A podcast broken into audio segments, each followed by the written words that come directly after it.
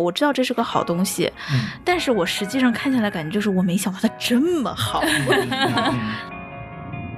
那种不舒服，其实一定程度上是要你嗯去反思，或者说让你往内心再走一点的。像子弹，轻而易举的把毫无防备的我内心击穿，围绕在耳边的声音都说着。大家好，欢迎来到新一期的撕票俱乐部啊！今天是我们月度的固定栏目，嗯，呃，是九月的撕票收藏夹。嗯我是唐小友，我是 Lucia，我是大卫，嗯、这个月我们在前期梳理的时候，我发现我这个月应该是非常的幸福，因为呢，啊、我没有吐槽的部分。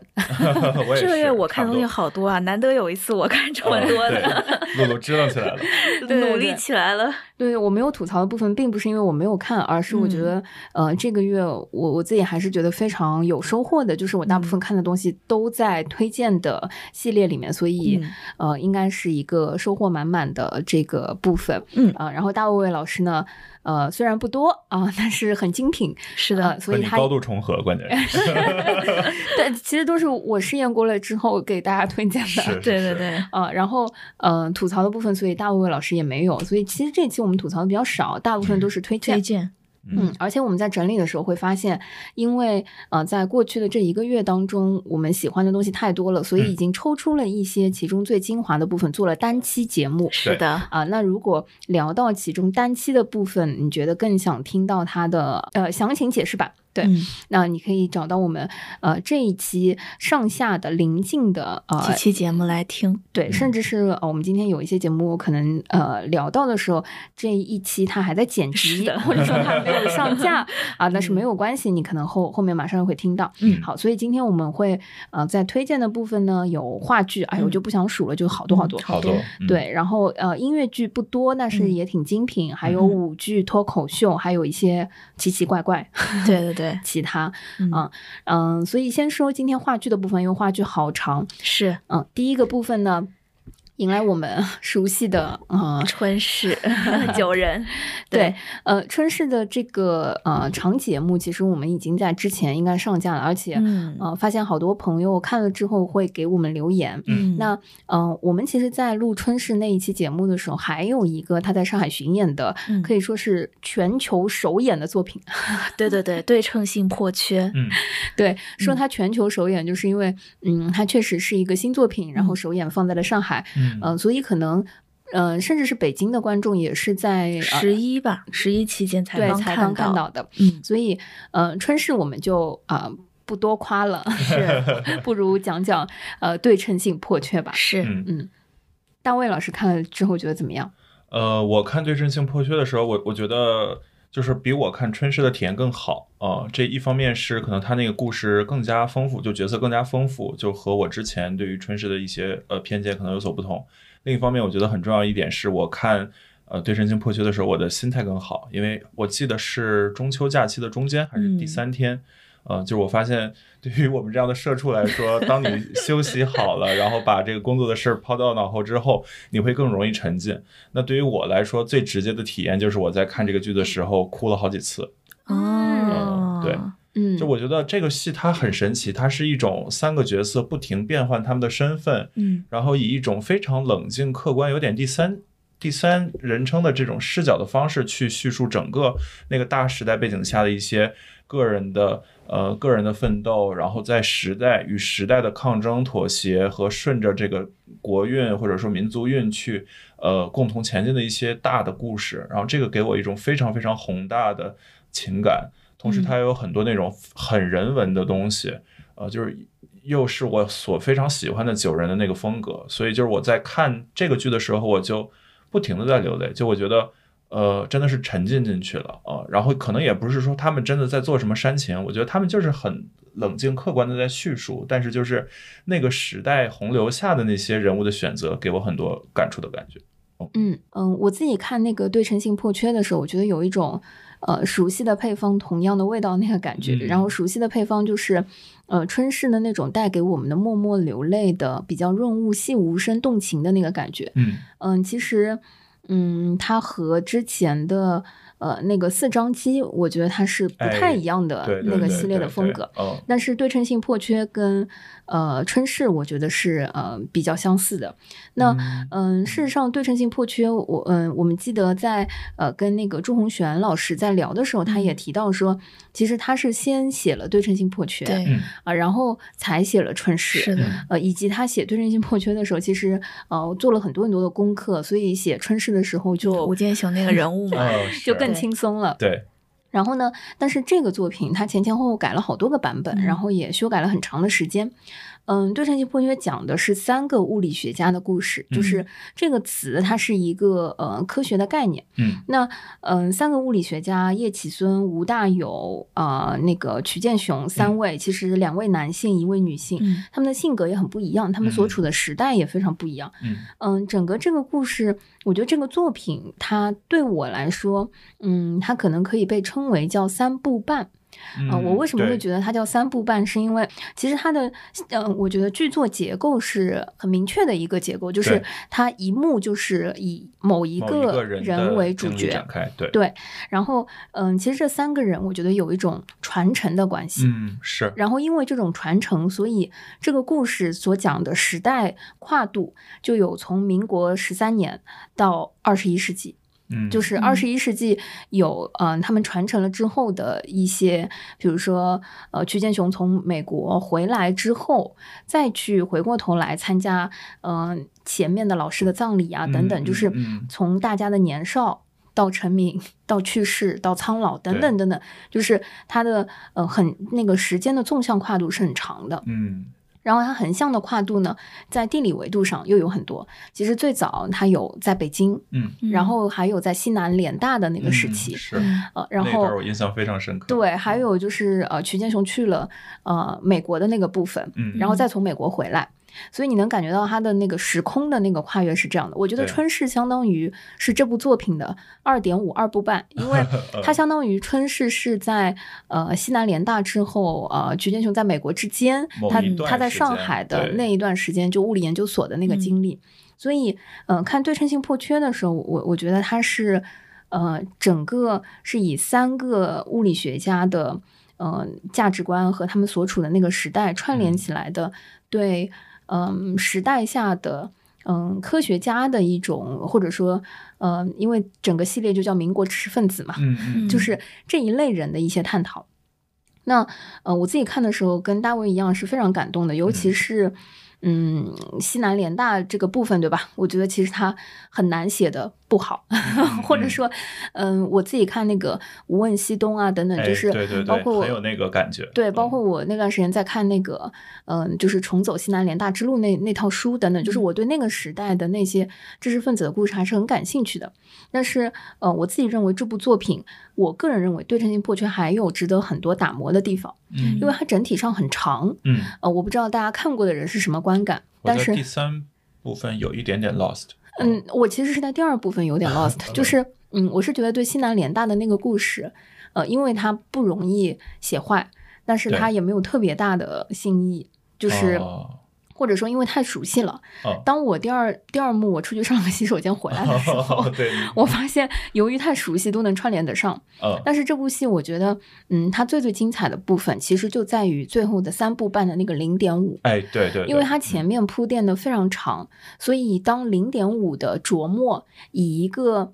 嗯嗯，可以说是那个殡仪馆门口的一些对话和时嗯。空的交流，去串联出所有人在世界、在社会上的个人价值的体现到底是什么，然后去探讨生和死的那些意义是什么样的，去。嗯，追问说一个科学家在一个时代，他的、呃生死观、他的价值观、他的世界观到底是什么样的时候，嗯。我觉得最后那个零点五的那种，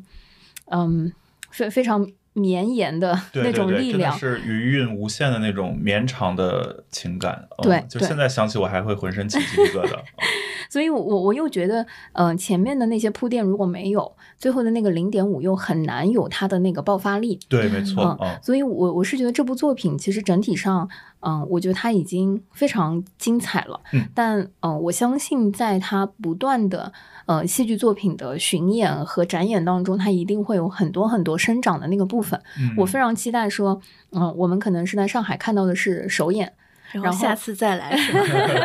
对，再过一段时间再去嗯看的时候，我相信这个作品本身会呃会有变化。嗯啊、然后呃，我觉得如果是喜欢春逝的，喜欢呃民国知识分子系列的，然后呃喜欢那个时代人文主义的一些话题的，嗯。包括嗯，如果你对于科学家的生活，或者是呃对于呃所谓的知识分子群体，还有一些坚持和好奇的话，都是会比较喜欢这个作品。嗯，嗯是我当时看的时候也有那种，就是看到后面有点 lost，但我我当时的认知是，就是真的是创作者或者说创作团队有太多太多想表达的了。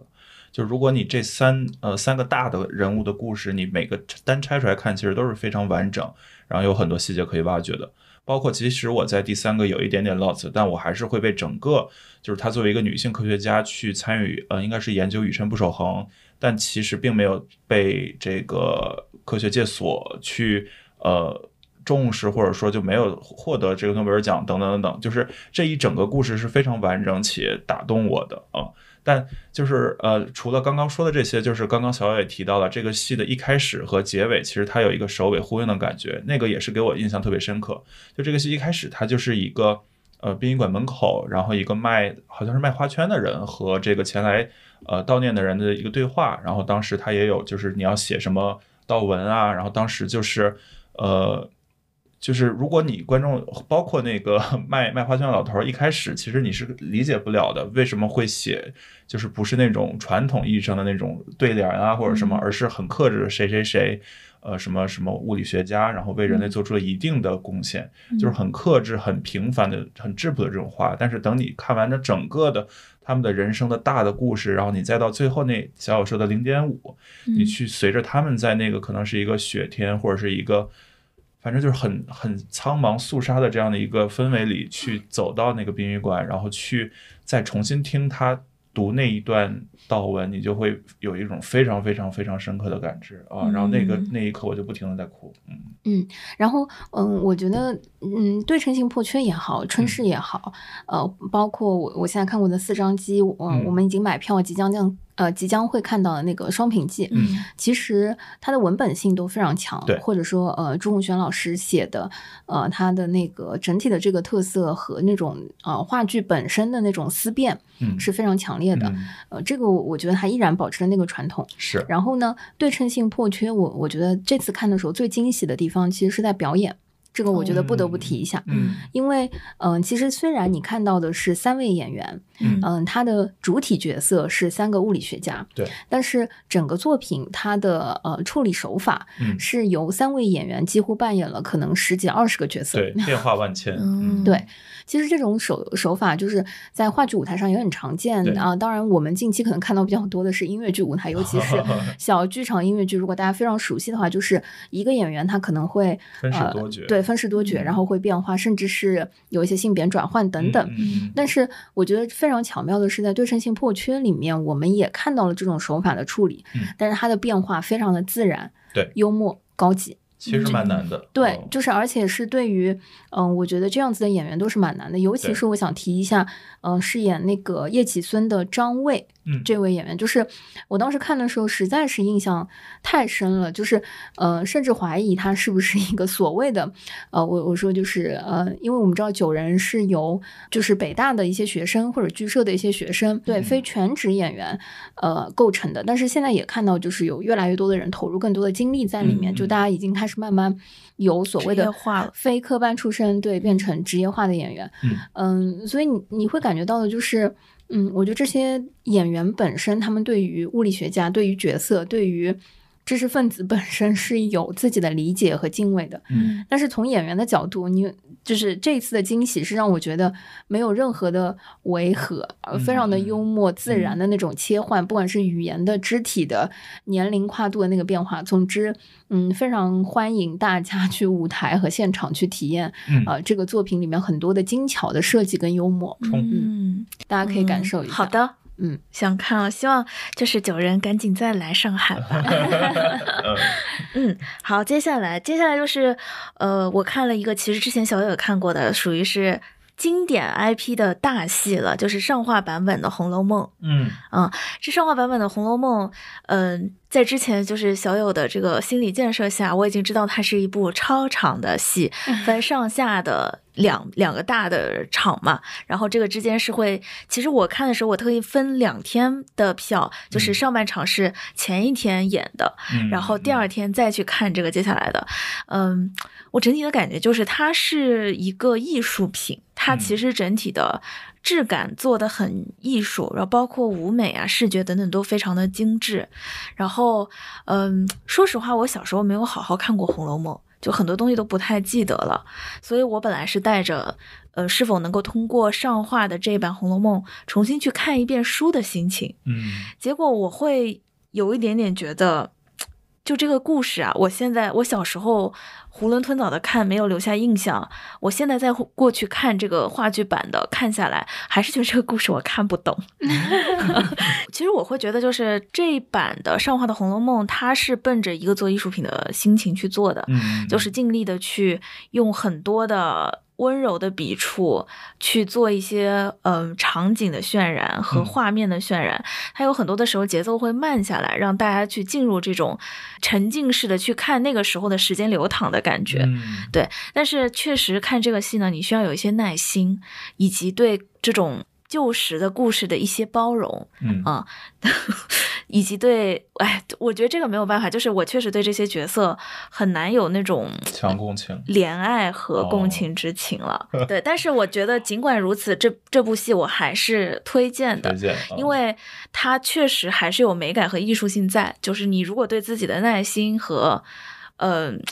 对内容的这种审美比较有信心的话，我觉得还是可以看的。嗯嗯，了解。我觉得《红楼梦》其实是呃去年舞台作品里面的《红楼梦》大年。嗯，好像是的，对，对，不管是呃舞剧啊，嗯然后呃话剧啊等等，呃，但是这一版话剧，嗯、我当初看的时候，我我其实也是上下分开看，嗯然后当中还隔了好长一段时间，并不是连在一起看。嗯嗯，就像呃露露说的，我我觉得印象最深的其实是她的那个审美。嗯嗯，后来呃前一段时间我我正好在看的时候发现说。《红楼梦》这一版的那个舞美的设计老师是呃刘杏林老师，嗯然后刘杏林老师是呃经常或者说专门去做很多的嗯这个戏剧舞台的这个呃舞美设计，也是非常嗯非常有名的、呃一位舞台设计的老师。然后听说就是这一版《红楼梦》呃给到呃请到刘老师去做这个设计的时候，就给了他一个呃要求，嗯所谓这个就是呃五彩斑斓的白，这种 是是是，确实是这个感觉。最后，对，就是这种感觉。然后，嗯，包括舞台上演员的那种啊、呃在非常非常白、纯白的那个底色上那种嗯。红色的运用，嗯。以及呃十二金钗或者说每一个其中的角色，他的那个红、他的深度、它的嗯饱和度、它的明暗、它的用法是。嗯、比较克制的，五彩斑斓的红，就是嗯很不一样的红。它嗯每一个衣服的质感，它的那个层次，据说在呃整体这个服装和这个舞美设计上，其实老师们是花了很多很多心思的。但是我自己还是觉得比较不满足的，就是在于这个版本的《红楼梦》，嗯，我我我是觉得，嗯，它并没有一种呃现代性的新的更多的嗯解读。嗯或者说，嗯，这一版的《红楼梦》，它更多的还是在忠实于原著的情况下，在想怎么样能够让它，呃，在更现代戏剧的这个方式里面，能呃压缩在八个小时以内。嗯 就是我觉得他没有很在意，就是像我这种没有那么熟悉的人，是不是能完全看得懂？啊、哦确实，对，嗯就是它并没有，我我觉得毕竟八，小时是一个很强的挑选门槛。嗯。嗯对，所以，嗯，其实如果相比之下啊，我个人认为，就是比如说舞剧的《红楼梦》，嗯，嗯，它其实是有在做很多呃当代的呃二次，创作和解读，而话剧这一版的《红楼梦》，呃，我觉得他的态度大部分体现在了美感上，就是那个态度本身其实是非常非常弱的。或者说几乎你在整个作品里是呃体会不到的。他尽量是在以一种非常客观的方式去把、去再现呃小说的作品再现了。嗯，所以呢，我自己是觉得，如果八个小时只是想再重读一遍《红楼梦》，那确实是蛮累的，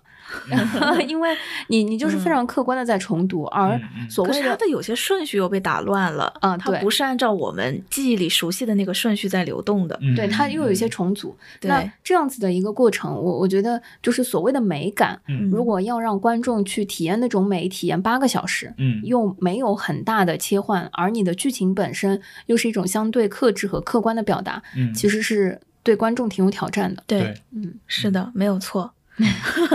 除了《红楼梦》以外，还有一个经典大 IP 也是嗯让我终于看着了，就是陕西人艺版的《白鹿原》。啊，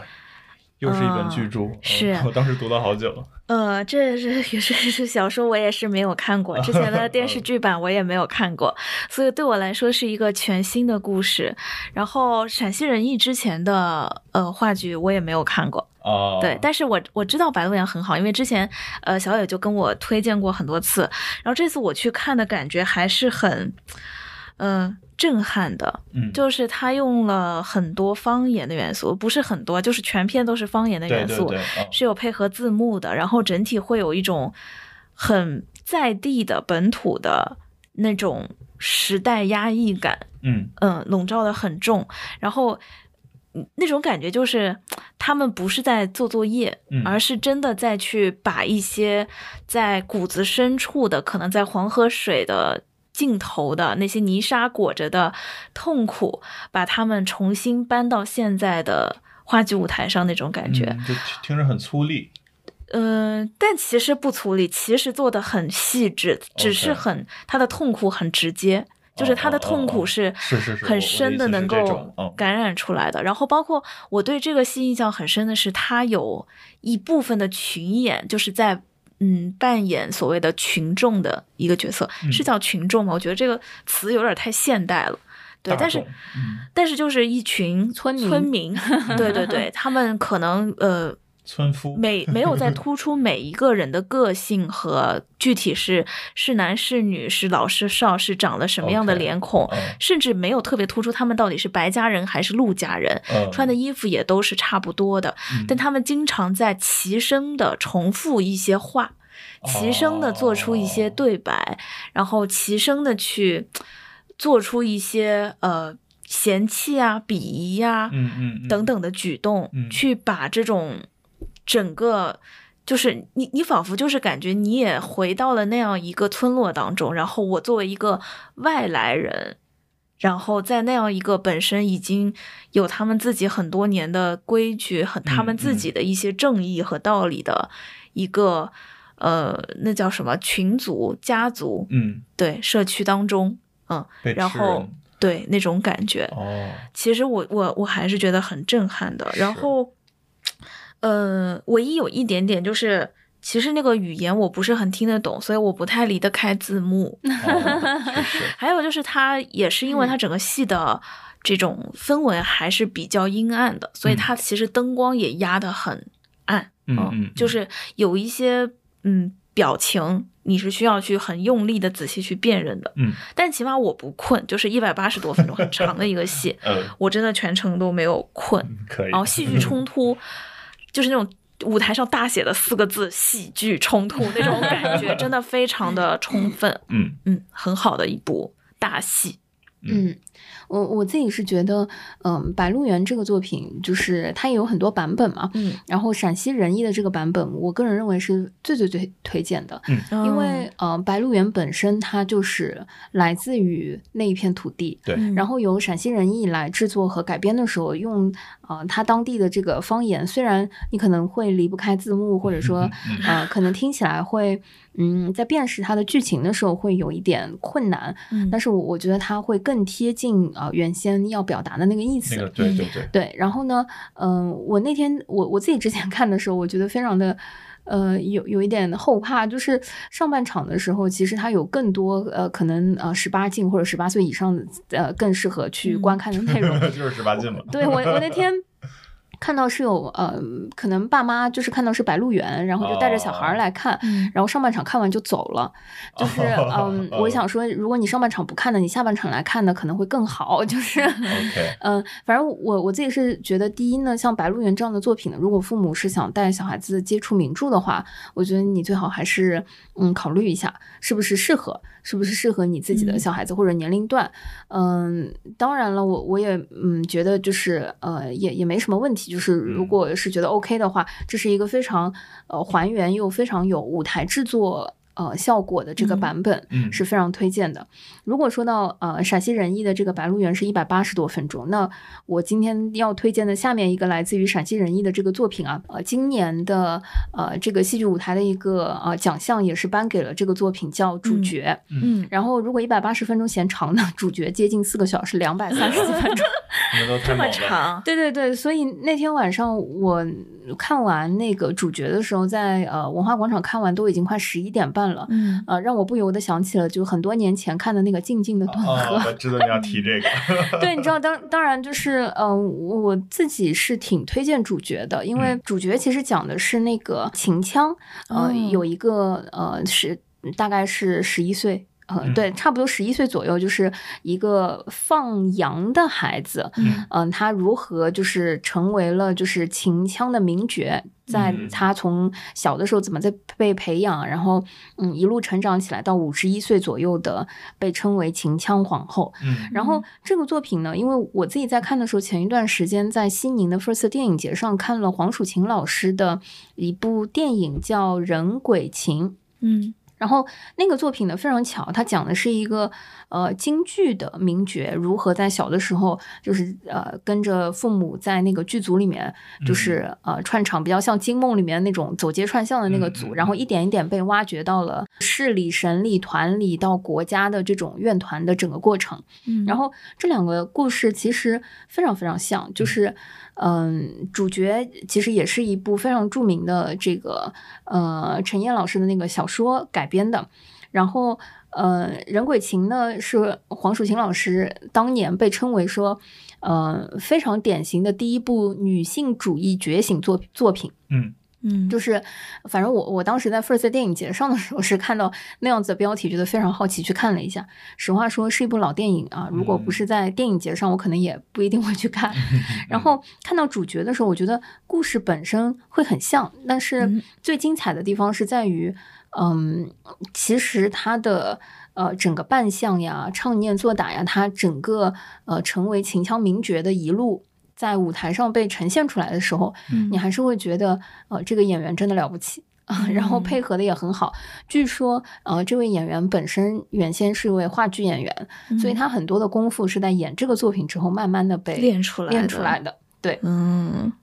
嗯，因为我之前也有跟呃，可能前几轮看这个作品的一些老师有过一些交流，他们说嗯之前可能觉得还没有那么成熟，但是当他演了很多轮之后，其实现在看到的，呃，尤其是这位主角的成长。就是他作为一个演员本人的那个唱念做打那个功力的成长，啊、其实是肉眼可见的提升。嗯嗯，这个作品本身它很长，嗯嗯，我我觉得看的时候，嗯，是能感觉到，其实面对一个女性角色吧，嗯当她呃变成一个舞台上的角儿的时候，她会面临的很多的周围的压力呀、舆论的压力呀，以及她自己的挣扎啊等等，还是挺有意思的。嗯嗯，我自己看的时候，那天周围的人还是挺挺用心、挺认真的，尤其是我发现一些会带着妈妈什么一起来看的这样子的组合挺多的。呃，然后妈妈们普遍看得津津有味，因为它是一个偏故事性的一个作品嘛。嗯呃，当然，我觉得最可惜的是，全程看完之后，我发现他没有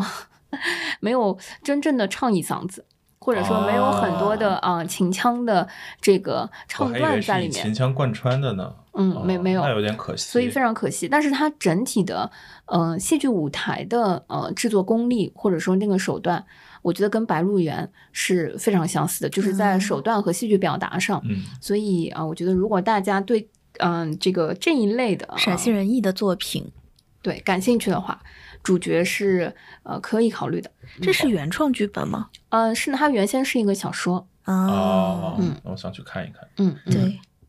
好的，然后接下来进入的这一趴也是我觉得还挺重磅的，就是在九月，其实上海演了好几部所谓的明星版话剧大作。嗯，对，呃，我去看了《弗兰肯斯坦》，《弗兰肯斯坦》你们都没有看得成，是不是？没看，对是是郑云龙和黄宏演的，对吧？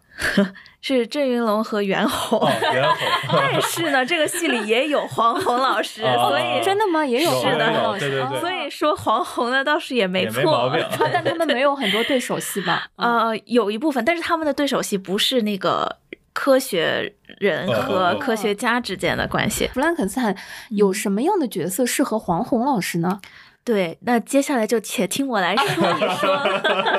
你说，你说，对，呃，我看的《弗兰肯斯坦》就是，说实话，我一开始有点怕，哦因为就是其实之前不管是 NT 的版本，还是之前的原著小说，以及我们之前看过《弗兰肯斯坦计划》嘛，嗯就相关的这个故事，其实我觉得它有很多关于人性的恶的方面的展露，嗯且它的表现形式也是很，就是会把一些所谓的打引号的丑陋去直观的展示在观众的面前的。嗯嗯所以我我其实看之前我是有点紧张的，但是我看了以后就觉得，哦，还好我看了，对，因为我嗯我这次看的卡斯是人形生物是由袁弘扮演的，然后弗兰肯斯坦就是科学家是郑云龙扮演的，嗯那其实有一些场次，他们两个的人的这个角色也是会互换的，对。但是其实这两个人的这两个角色的戏差距是非常非常大的，并不是那种特别明显的说，呃。共生关系的戏，而他们在很多在这一部的《弗兰肯斯坦》的中文版当中出现的场景，其实都是很分散的。然后从最开始上来的时候，说实话，袁弘之前我们比较熟悉的还是一些影视剧化的表演，是很生活化的。对，他去演这样一个人形生物，其实就是一个科学怪人嘛，一个人造人。嗯他上来的，我印象里第一场戏就是以一个肉团状从舞台上长出四肢的感觉，而且是嗯很扭动，非常的不自然的，不是正常人。小朋友那种舒展的那种不是，而是非常狰狞的、扭扭曲的，钻出来的对，包括最开始是不会说人话的，哦，嗯、就是他是没有语言能力的，然后就是、呃呜呜哇哇的，但是又很想表达，然后以及因为他的就是这部戏的故事当中的这个人造人是一个外形很丑陋的人，嗯。嗯，他把这种他的丑陋是由周围那些见到他的人给他的反应而带来的。这个当中的逐渐了解自己的丑陋以后，呃，去反过来让他的性格也变得更加的怎么说呢？有那种丑恶的一面的，嗯就是产生，他这个过程都演得非常的好。就是我那天看的时候，我会有一种不相信袁弘竟然能够带来这样的表演的感觉，就是我觉得也就是是人和就是演员和角色的互相成就吧。就是一方面这个角色给了他这样的表演空间，另外一方面他给我的感觉，他不是在演一个人形生物，而是他仿佛就是那个嗯用尸体造出来的东西本身。嗯嗯，所以我是觉得他拿出了我在近几年在华语的戏剧舞台上看到过的，可以说是非常顶级的表演了。嗯然后后来回来以后，我看到有一些小伙伴的 report，其实说好几位这部戏当中的其他的这个人形生物的卡斯也是带来了非常惊艳的表演的。那我相信就是不只是这些演员个人的功力，也有就是选角上的成功，以及整个剧组对于表演训练上的成功吧。嗯对，所以其实从这些方面也可以看得出，这个戏其实他们做的也是挺用心的。嗯然后另外一方面就是，呃，黄宏老师。黄宏老师他在这个戏里面非常的重要。黄宏老师在这个其中其实扮演的是一个足够的温厚、又善良的，又没有受到外貌的偏见的一个老者。嗯对我觉得他的表演给我的感觉就是他是台上最稳健的一位。嗯其实他之前我们熟悉的黄宏的形象更多是在春晚小品当中，对是一个很外向的、很活泼滑的滑嗯稽的、有口音的，甚甚至嗯对。但他他在这部戏当中，他的表演是很稳的，没有任何的呃所谓的哗众取宠的成分，一点儿都没有。嗯而且他的整个语音语调都是一种老者的温柔，对，嗯就是他就是那个舞台上最温暖的人，嗯。而这个角色也是舞台上最最温暖的一个角色。嗯。其实他是全程包括科学家在内唯一一个没有放弃过人形怪物的人类。嗯。对，所以他真的非常的好啊、嗯而且因为说实话，我那天看的时候有另外一位 老演员，嗯。就是一个一某一位父亲的角色的演员，嗯。呃，因为也是一个挺有资历的老演员、成熟演员了，所以我也不说人家老师具体角色的情况了。嗯但那位老师就就表演痕迹很重，哦，明白。嗯对，就 是大家都知道我不太喜欢的那种所谓的话剧腔、翻译腔的 那种感觉，又拿到了这样一部，又是。有一些引进的剧当中，是而就是很表面，你知道吗？我有的时候其实怀疑过是不是我不适应翻译腔，但是看到黄宏老师的表演，我就知道了，还是有好的，还是有好的表演的。他既可以稳住舞台，又可以用生活化的语言让你跟着他一起去沉浸到这个故事里。嗯真真的我觉得很不错。嗯这个戏还有一个我很喜欢的地方，我特别想说，就是音乐。嗯我呃，因为就是呃，NT 版的我没有完整看嘛，但是我看就是这一版的一些呃说明当中，它的音乐是由魏萌，就是一个国内的。其实他就是电音制作人，嗯是之前我们那个节目的一个，也是一个参与的这个制作人，然后他过来做的，所以我理解应该有很多是原创的音乐，嗯做的非常好，质感非常强。魏萌之前就是在海外做呃学古典的，然后后来他自己又呃学习了电音方面的东西，而这部戏我真的觉得是很大的发挥了他的长处，就是嗯。我觉得弗兰肯斯坦他确实就是一个有科幻，他最老的科幻嘛，嗯就它是一个又前卫又古典的东西，嗯，而魏萌把这些呃古典的元素和他的电音的能力融合的很好，哦比如说他会用钢片琴，嗯。他会用钢片琴结合他的一些呃电音的那种低音和 beat 的东西，去塑造那种恐怖的感觉。啊啊，就你会非常在一个又科幻又古典的环境里面，我觉得他的音乐给给整部戏的不管是氛围塑造，嗯还是情绪的塑造，都起了非常大的加分。嗯嗯，灯光也很不错，整个戏的质感也很好。我我自己来说，唯一的痛苦就是有点恐怖，嗯，就是其实这里面出现的尸体还挺多的。呃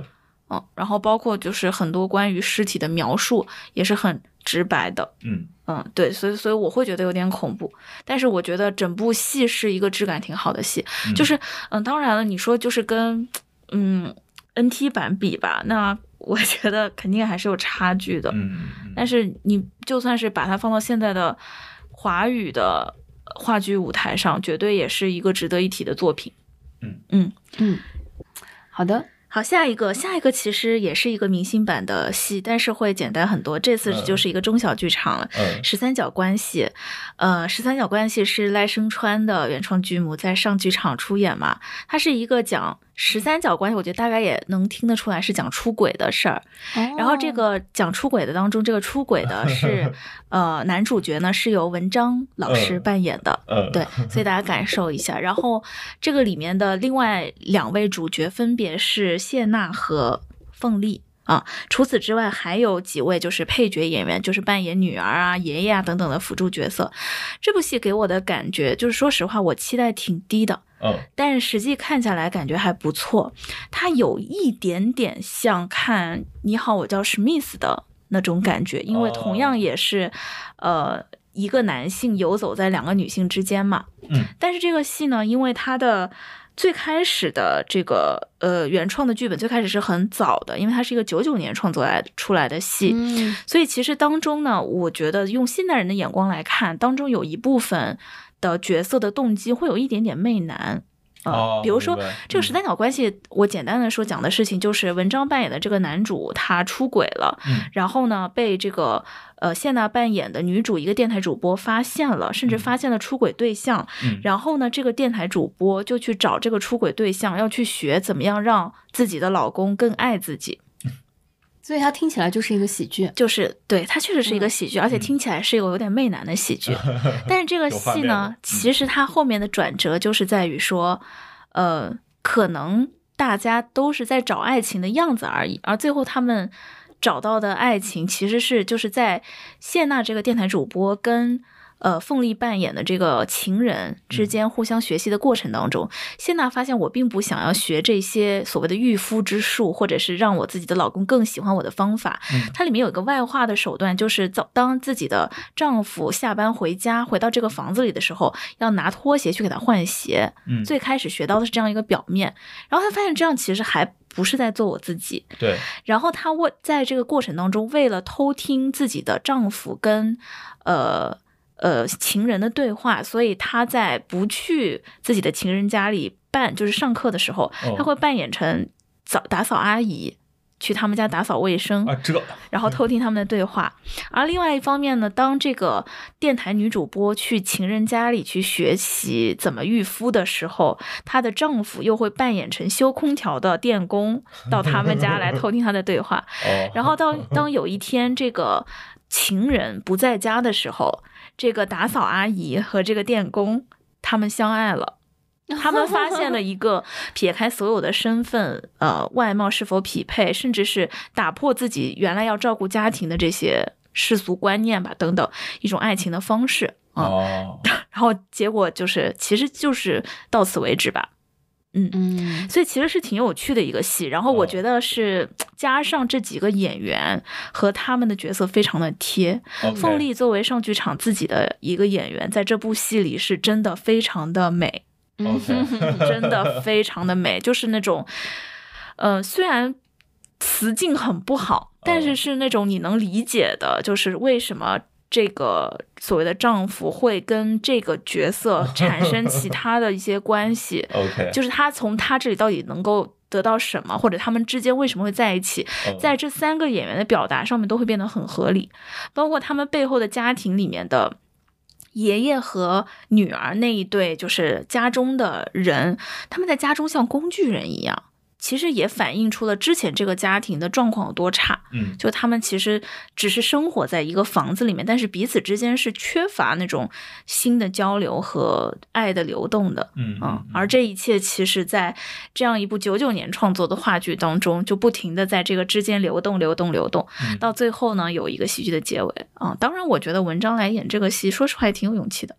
对，而且 我在小红书还是微博上也刷到，就是首演还反正就那几天，然后马伊琍也来看了。哦，对，所以就是其实我当时也对这个剧蛮感兴趣的。嗯，嗯，主要是感兴趣首演和的谢幕吧。嗯，另外这部戏。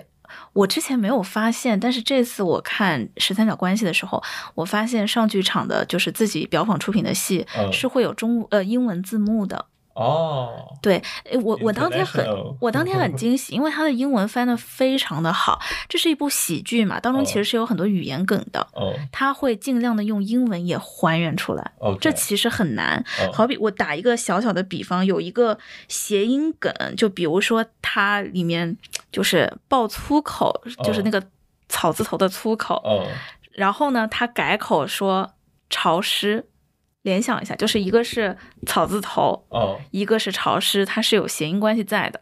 啊、然后它在英文的翻译当中是 F 开头的那个 F word 和 fog 的，就是哦，起潮了。哦啊嗯啊哦，OK，对它全就是类似这种很多的语言梗，我瞟了一眼，全都翻译出来了。我我我觉得非常的厉害。哦后来回来，我发了朋友圈，然后那个好戏的魏魏魏老板说，哦其实就是表坊的这些赖声川老师自己的戏，他都会有英文字幕。哦，所以我就是觉得，嗯，再加上联想到那个《你好，我叫史密斯》，也是一个英国的戏嘛，嗯所以这个戏确实是一个感觉可以全球流通的这种出轨、小三以及寻找爱情的真谛这样的喜剧，嗯其实是挺不错的一个戏。嗯，了解。了解，哎，说到这个明星版，嗯。就是我们如果刚刚讲到弗兰肯斯坦，看到袁弘老师的话，就是同样上个月，我我们在呃，因为我我自己是在东艺看的那个《我不是潘金莲》嗯然后就看到了夫妇两人在上海同样的舞台 上，对，因为嗯，其实就是张歆艺老师，他平时应该还是在综艺和舞台剧上活，呃，综艺和电视剧里面活跃的更多，对对嗯。对。然后，嗯，其实我不是潘金莲，嗯，这个名字当时并没有特别，呃，让我很很想上舞台看，因为嗯。当时那个电影，说实话，我我也没看。啊 就就是我我其实错过了那个电影的那个版本，当然我、嗯我我现在可能回去会再再补一下了。但是鼓楼西那个出品，嗯嗯、我自己当时是挺感兴趣的。然后嗯刘震云老师的这个小说，其实我之前也没有看过，嗯嗯，我我当时对这部作品是有一点，呃，入手的时候是有一点犹豫的，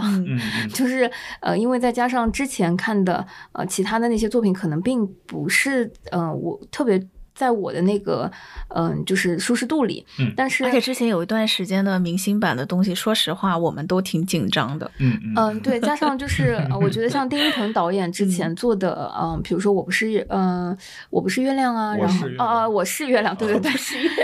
好的，这这一版就是我不是潘金莲，呃，然后那个比我我觉得比他前呃去年我自己看到那个我是月亮的 那个手法和这个，我觉得会克制很多。嗯，就是我我自己是觉得接受度和整体会更有趣。嗯嗯，我不是潘金莲，我觉得这个故事本身大家应该是比较熟悉了，就是嗯，顶了一个就是呃有一点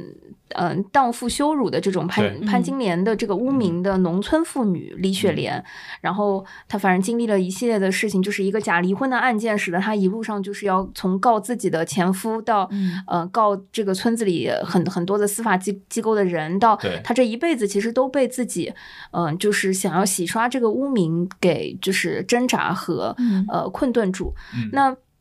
整个这个作品呢，嗯，其实我我觉得已经有几个版本珠玉在前了，所以嗯呃，鼓楼西买这个，呃，可以说是买了这个 IP，组了这个团队去做这件事情，还是挺有勇气的。嗯但是，嗯，我看了这个话剧的版本之后，完全就是刷新了，或者说，嗯，让我有一些惊喜。嗯第一个呢是在于，呃，我不是潘金莲的这个话剧的版本，呃，我个人认为它跟电影没有特别大的关系。事实上哦，它嗯完全是基于小说在创作一个新的舞台作品。嗯嗯，这个意识是可以看得非常清晰和明确的。对他的舞舞台手法很清晰。对嗯嗯，包括它的这个改编，我觉得也能够看得出来是完全基于舞台创作逻辑来进行的戏剧改编，是包括它的台词，包括它的舞台调度等等。嗯然后第二个呢，我自己个人非常惊喜的是张歆艺老师的表演，嗯就是嗯、呃这是一个。呃，我觉得，嗯，非常，呃，我我我其实不熟，我很难说是不是本色出演啊。但是，嗯，换一个呃女主角，我觉得这部作品就呃可能很难是现在这个质感。嗯，其实你去看的时候会发现，张歆艺老师同时也是这部作品的出品人，嗯呃，能够感受到可能这个作品他自己也是很有感觉的，包括他的个人经历，对吧？就嗯几段的这个婚姻啊等等，嗯使得嗯可能他到了这个年纪、这个阅历，他再去演这个作品在话剧舞台上，嗯呃，我觉得是很有说服力的。嗯嗯，我没有看《弗兰肯斯坦》，不知道在隔壁舞台她老公的表现怎么样，但是 真的挺好的。哦，好的。那呃，因为就是在这个作品里，我我嗯觉得张歆艺老师是完全以他，嗯，我觉得就是有的时候演员上多了综艺，呃，会距离他饰演的这个角色和嗯这个作品可能会有一些影响的。嗯，但是他的真人离人太近了。对对嗯，但是张歆艺老师演《我不是潘金莲》的这个作品的时候，你会觉得他本身就是非常成立的，跟他的嗯阅历、跟他的经历、嗯跟整个角色的性格本身是非常立得住的。嗯所以，嗯、我我这个觉得是反而是他的呃角色本身和演员本身的气质的一个加分。嗯我觉得会不会是，就我有一种感觉，就是我嗯们看的这几部明星版的戏，这些所谓的明星演员都是明显投入了很大精力在排练的。嗯，有可能，有可能。嗯嗯这个我我觉得非常真诚的，就是，嗯、其实，嗯，所谓的明星演员，如果站上话剧舞台，嗯，他没有做好，呃，一百二十分甚至两百分的努力和嗯准备的话，呃，其实是对自己更加砸牌子的，对嗯，这是非常更挑战的一个事情。是的，但是，呃，也不代表他花了一百二十分或者两百分的努力，他就能嗯呃得到好的效果。嗯这个又是呃会跟一些呃话剧舞台的特嗯质和自己的这个特质会呃有关系的了。嗯当然，我不是潘金莲，我觉得最惊喜的第三个部分，其实呃最有看点的是它的舞美设计。嗯呃包括旋转舞台，对两个嗯旋转舞台之间的呃那种多样性的多变性，其实它整个舞台我觉得是有好多个圆的元素，嗯圆对这一个元素所组合的无止。境的这种感觉。对，嗯第一个是，嗯，其实舞台最前面的幕帘拉下来的时候，你只要一坐到呃剧场里，你首先看到的是个眼睛啊、啊，那个眼睛它会变，眼睛本身它有一个圆的这个意象在，它有半透明等等。整个舞台上，当这一个呃幕帘卷起升起来了之后，你会看到的首先是一个大的碗，嗯这个碗是有一个圆的这个意象的。嗯然后随着剧情的推进，这个碗它会慢慢的旋转和剥离开，嗯就会有很多不同的那种呃圆形的结构在舞台上就是不断的纠缠循环，嗯并且它剥离开了之后就会形成很多的空间，嗯嗯，很多的镂镂空的那种空间。对，然后这几个圆，我觉得，嗯、就像大卫老师说的，就是它旋转起来之后有那种呃莫比乌斯，就是那个、嗯呃乌乌斯环环，就是那个呃无穷尽嗯也那个对那个嗯环的那个感觉。当然，它不是这样子的啊，两个圆之间的那种循环，它是嗯叠加在一起的。嗯，其实它跟我觉得整个戏剧的表达是有呃很强的这种呃讽喻性在里面。对对对，嗯整个舞台的舞美设计，我觉得是非常现当代的嗯啊、然后，嗯，我我觉得丁一腾导演在这部作品里，呃，是相对已经很克制了，就是克制了很多。对对啊、对于，嗯、他这个呃一贯比较喜欢的的一些花活儿，啊啊，就是啊，对，比如说嗯，弹吉他、编曲啊，唱 rap 呀，各种一样都没有少啊。但是呢，但比较克制啊已经很克制我也很反感，但我觉得也可以接受。就我我跟小友不太一样，我之前电影也看过，然后我是因为错过了北京场，所以我就正好趁着这个时间窗口，这段时间把包括我不是潘金莲等所有刘震云的书正在重新刷。嗯嗯，所以我就对刘震云的这些作品又很熟悉，又对他的那种荒诞，然后中式的魔幻现实主义的风格，嗯就印象特别深刻。然后是在这种的背景下去看的这个剧，就会觉得，呃，他的这个剧虽然没有完全的表达出原著里的那种荒诞和讽刺性，当然也有可能他没法表达，嗯但是他确实用他的这个呃男团啊，或者说环啊，或者说这种 rap 呀、这种奇奇怪怪的元素，去把这个呃作品就是故事本身的荒诞性所表达出来的，这个是嗯我当时觉得还蛮满意的一点哦。然后另一点就是因为我很喜欢金广发那个人，那个那个人，然后他在这里面也演了一个呃比较滑稽的角色，且还把一些他的那个搞怪视频的一些梗儿，就比如说教你如何防身的这些梗儿也也在舞台上再现了。就我觉得还是在与时俱进，然后还是会和这些演员他在现实中的一些人设或者说一些花活结合起来的，这个也是当时给我比较惊喜的一点。嗯，所以它是一个标准意义上好看的剧。嗯，我我我我 我我觉得先说一下什么叫做标准意义上的好看，就是看起来很，就是很融入、很投入的那种。我觉得可能故事本身是荒诞且精彩的，有很大的加分。呃，嗯如果你之前不了，就是不是对这个故事很熟的话，那它这个剧情是足够呃反转多变，然后引人入胜的。呃，然后至于好不好看，其实我就是我在自己就是我我看后面评论的时候，能看到很两极的分化。哎，我觉得聊到这个话题，我觉得可以说两句。第一个嗯就是，嗯因为其实这个月我有看啊、呃一些作品，就之所以我没有很多吐槽的，嗯其实呃，我觉得对于好看这个标准和嗯好看这个词，嗯，我觉得其实嗯也也可以做一个更深的一个探讨，就是说，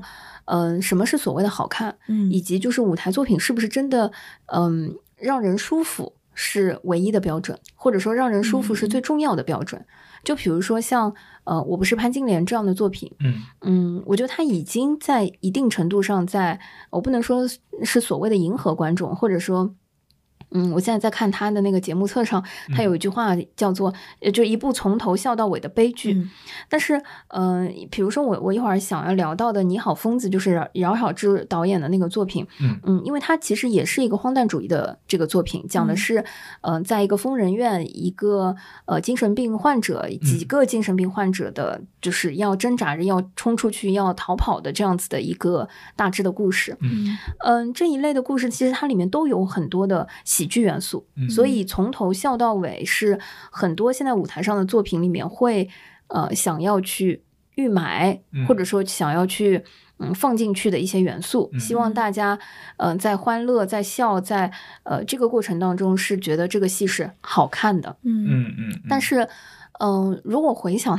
实话说，就是我觉得回想到两千年之前，或者说更早之前，我自己去看呃话剧作品的话，嗯。我可能不会把它会不会让我发笑，嗯，它是不是让我看完了之后舒服，嗯。嗯、成为唯一的标准。因为有很多的作品，其实它看完了之后是会让我不舒服的，嗯。就是不舒服，它也是一个很重要的舞台作品应该要带给我们的一些感受。嗯。嗯。就是那种不舒服，其实一定程度上是要你嗯去反思，或者说让你往内心再走一点的嗯。那种效果。嗯。是的，呃就是因为嗯，你你往自己的内心，往平时不习惯，嗯、不会轻易去碰触的那个领域，再往里走了一点，嗯。所以它会让你不那么舒服。嗯。跳跳过来说，其实这个月我自己看的只有五剧的作品是唯一让我感觉会有一点点不舒服，而这个不不舒服是非常嗯好，嗯，就是非常熟悉的，哦又哦哦呃非非常渴望的，就是曾经的那种嗯、由来的那种。反思，而这个反思也是由荷兰的一个剧团 带来的。所以讲到，比如说我不是潘金莲的时候，嗯我就觉得其实他，嗯，所谓这部作品里刘震云老师原先的那个，呃，讽刺意味被削和弱了对现实主义那个部分，其实是被削弱的。对是的，然后，嗯，再回到说我自己，当然也会非常推荐的，就是饶晓志导演的那个《你好，疯子》那个作品，嗯。他原先也有一个电影，嗯就是那个嗯。电影，他也是在探讨说，嗯，所谓的精神病也好，还是呃人被社会压抑和这个呃就是扭曲之后的很多的自己的一些感受，嗯。呃等等，就是嗯，在舞舞台作品里，我觉得它也是融入了很多呃，就是。怎么讲？嗯、符合当下舞舞舞台效果的一些东西吧。嗯当然，这个作品本身，呃，这个故事本身的那个现实主义的效果还是呃挺有意思的。嗯那是，嗯，我我觉得更推荐的是说，呃，因为在当下这个环境里，我觉得很难看到类似文本和类似议题的作品，嗯所以我把它放在了推荐这个部分。嗯但是要说《你好，疯子》这个作品，它的完成度呃是不是特别高，或者说它是不是能够更好的去体现这个故事本身的那个内容，我觉得可能也不是那么好。但是嗯我依然是觉得，嗯，它是真诚的一个作品，在探讨嗯类似的这个话题，所以嗯呃，它在今这个月的呃当下的这个环境里，我觉得它也是值得放在话呃推荐话剧推荐的这个部分。嗯包括我看到那个呃，露露在后面。呃，写了那个雅克比和雷弹头，嗯就是呃，是王子川老师的独幕嗯剧的是的这个部分。独角戏哦，对对对，独角戏的那个部分，因为它其实也也不换幕嘛，我我觉得是一样，就是两者结合在一起。嗯我都记得是去年还是前年，我可能是在静安戏剧谷的时候，我在一个非常小的空间里面，嗯大概不到两百个观众的一个环境，一一百嗯多吧。然后看那个戏的时候，还是会有一些就是那个触动的，就是他也没有那么舒服。说实话，就是那个戏我看完之后，我只因为我那个时候很近，我大概在第四排，嗯我是觉得深深的被王子川老师的这个演技给折服，对吧？但是这个戏我我有听，呃，那天陈田老师他去看了之后，他在那个一样剧场一楼，尤其是如果后排的话，嗯就是感觉可能就也没有那么好。但这个戏本身，我觉得是也是因为文本，呃，因为演技，因为在探讨一些小的人物关系等等。呃，就是我我个人也是比较推荐的，我我看到露露放在这里也是比较嗯推荐的。对，雅各比和核弹头他雷弹头，呃因为我当时对对小友上次就完全没问题再来一遍，雅各比和雷弹头。雅各比和雷弹头，它并不是一个什么弹头，它是两个角色的名字，而这两个角色都是由王子川老师扮演的。而且我们现在看的雅各比和雷弹头的这个版本，它的导演也是王子川。其实他在。就是所谓的海外的原版的基础上做了很大的新的创作和改动的。那呃，我其实能明白有些人为什么不喜欢，特别是如果有一些就是更怎么说女性视角、女性主义的观众，他会不喜欢，我是很能理解的。因为说实话，就是这个里面的雅各比和雷雷弹头这两个人物，用现在就是比较过气网红的语汇来说，其实就是两个普信男 loser，就是这种。他在这部呃独角戏当中，其实是有很多对于女性的性幻想的描述的。哦，啊，而且因为我是第一次看王子川老师的戏，嗯就是因为之前其实包括小友，包括很多的朋友都表达过对王子川老师的喜爱嘛，我就是脑子里刻画出他的形象是一个比较清秀秀气的文艺男青年的形象，确实 是啊，不是啊？但是我这次的感觉，五大三粗，他胖啦。这次我的感觉啊，就是嗯他看上去跟史航老师就是好朋友，你能明白吗？吗？对，嗯就是一个怎么说呢？是就是他是一个比较夸张的嗯，表演，然后哦是有比较强的北方口音和北方惯用语言，嗯就是就是感觉就是那种跟史航老师站在一起，就是会像两兄弟那种感觉。我真的脑子里，我当时就是他开演了以后，我脑子里就是很难克制住。当他说他跟他的好兄弟怎么怎么就是闹掰出去，我想象的就是他从史航老师家里走出来的。对我真的很难克制，对不起两位老师，我没有不尊敬的意思，但是这这是真实的，当时我脑中产生的反应。然后我觉得他很，嗯，就是他确实有种很厉害的感觉。他一个演员再加上配合了，其实是挺夸张的灯光的使用和处理，嗯让他的比如说身后追了一只猫，那个绿绿的眼睛跟在他的后面，嗯呃而且他还有一个部分是我记得是他自己变成了猫，然后整个世界都变大了。嗯，就是他靠他这样一个演员，然后穿梭在不同的角色当中，并且是一个比较夸张的表演，都是以第一人称的身份去跟你讲他的眼睛看到的故事，然后他开始呃想要追到的这个女性，然后对她产生了性幻想等等等等，然后最终又是如何呃感情生活破裂，然后回去想找自己的兄弟，发现兄弟不在家，然后另外一方面，那个兄弟其实变成了一只猫，想要去追追逐自己的好朋友，去过新的生活，然后努力的跟他靠近，结果被自己的好朋友讨厌和抛弃，嗯等等这种，就是我觉得他是。表演很厉害，就是他有一种虽然他很夸张，但仿佛他就活在舞台上的感觉，就是那种既抓马又生活的感觉。嗯这个是我觉得还是挺特别的对，挺嗯特别的一个、一种感觉的表演。嗯，然后就是说实话，就是会让我觉得不是那么 南方的表演风格，对。然后，呃，但是总的来说，这个故事，起码这个版本的故事，我看下来的感觉就是两个普信男 loser 追幸福追不到 那种感觉。别骂了，别骂了。所以我我我不我不会很推荐二十岁以下的人看，就不只是因为嗯它里面的尺度大，而且我是觉得它。呃，会有一点丧失对生活的 信心那种感觉。当然，就是当你自己对生活有了一定的掌控了以后，我觉得没有关系。但是对于二十岁以下的朋友们，我我觉得你们还是趁年轻再做做梦吧，过两年再去面对生活的惨淡。嗯嗯，这种感觉。嗯，反正如果对于这个作品，我个人的建议还是能够选择小剧场的话，就尽量选择小剧场，嗯。因为嗯、同样的独角戏，就比如说相较于呃黄香丽老师的一些独角戏。嗯，我我个人觉得，嗯、孟京辉工作室出品的黄香丽老师的独角戏，它很多的手法还是在一些舞台调度和装置嗯。和嗯，就是它是撑得住一个所谓的中剧场的。嗯，但是呃，王子川老师的这个独角戏的这个作品啊，明显就是非常仰仗于他的个人表演。他嗯即便的呃灯光的这个配合和他舞台的调度，其实都是嗯、呃我我觉得在一个方寸之间的调度，就是它不是一个呃多空间多维度的这种转化。嗯。所以你想象，如果它变成一个呃大剧场的作品，嗯。它一定会消解掉，或者说呃消减呃、嗯。这个作品本身对于观众的那个冲击力和嗯。那个、嗯就是传达性。那种就是气就是气场的连这这就是相互吸引的那种对绷带一样的对对对，嗯。而且如果它放到一个大剧场，实话说，你在嗯，我在我在想象，如果它是个大的剧场，你在二楼甚至是三楼，就是嗯、你是很难看到他的表情的。然后哦他他只有一些轮廓的动作的话，其实对这个作品是不那么友好的。所以我我个人会建议说小一点。还好，就是杨浦样剧场，就是其实也不大不。大，对，对，然后呢，我觉得就是它算是一个中剧场吧。嗯这个中剧场对它的灯光是有扩大作用的，就是它的嗯背后的那个投影出来的那种，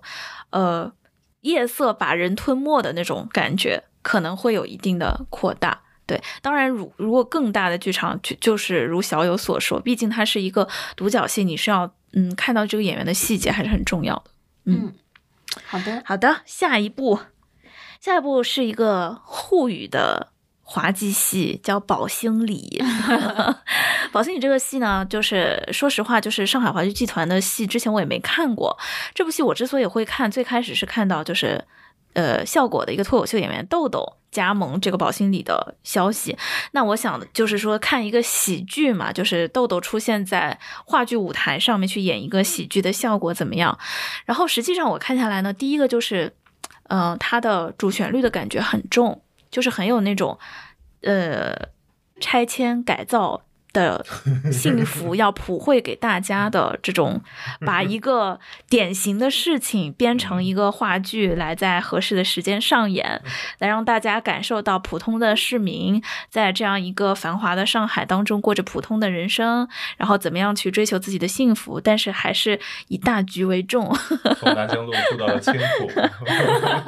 类似这种。哎，其实说实话，这个戏里面是对这些东西有很细节的讨论的，就是比如说，一方面又很想拆，因为居住条件太差了；嗯，另外一方面，拆迁意味着你要搬离最市中心的宝兴里这样的核心地带，要搬到很郊区的地方去。那么他们都不知道，就是前两年如果这么拆的话，他们立马就变成了就是手有几套房的，就是但是这个戏里面啊，并没有给他们手有几套房的好生活，就是理论上就是里面讲的很直的，就是黄埔黄埔的这种浦江边上最好的地段里的这种老破房子，对吧？好不容易拆迁了，可能一家好几口人，之前就是挤在很小的房子里，你搬到松江去，也就是个九十平啊，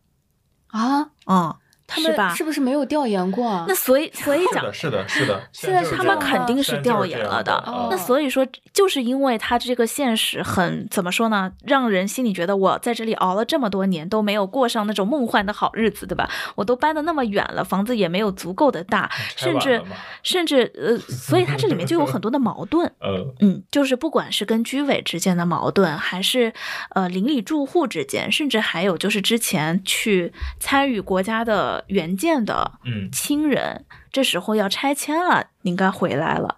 就是要分，哦感觉是要来跟我分家产了这种。可是我一共比比如说啊，就就是个一百平，我怎么跟你们家再分呢？嗯。我还要给我儿子留婚房呢。哎，所以这是一个喜剧是吗？是喜剧，嗯，上海观众可能都不一定那么喜欢看，因为他们打开电视机啊，就有一个老娘舅子吧。哎 叫呃什么百阿姨什么啊啊这种。百亲百亲百万亲百万亲啊、啊，就是我我们上海这个，如果你打开电视台前两年，我不知道现在这个节目还有没有啊，就是偶尔就是好久不看电视。对，打开的时候还还会看到说，就是会有一些家长里短的纠纷和争论，会有居委会阿姨在电视台给你调解。是的，没有错。我那天在现场的感觉，我就是在舞台上看老娘舅的感觉。哦，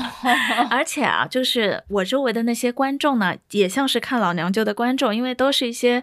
就是那会发弹幕的阿姨，就是这种情况，我们一般就是家里打开电视，直在讲话。哎，就是一定要有弹幕的，因为我们要发表自己的观点的一直在讲话，就是我们要站边的，就是这种时候。离谱，我操！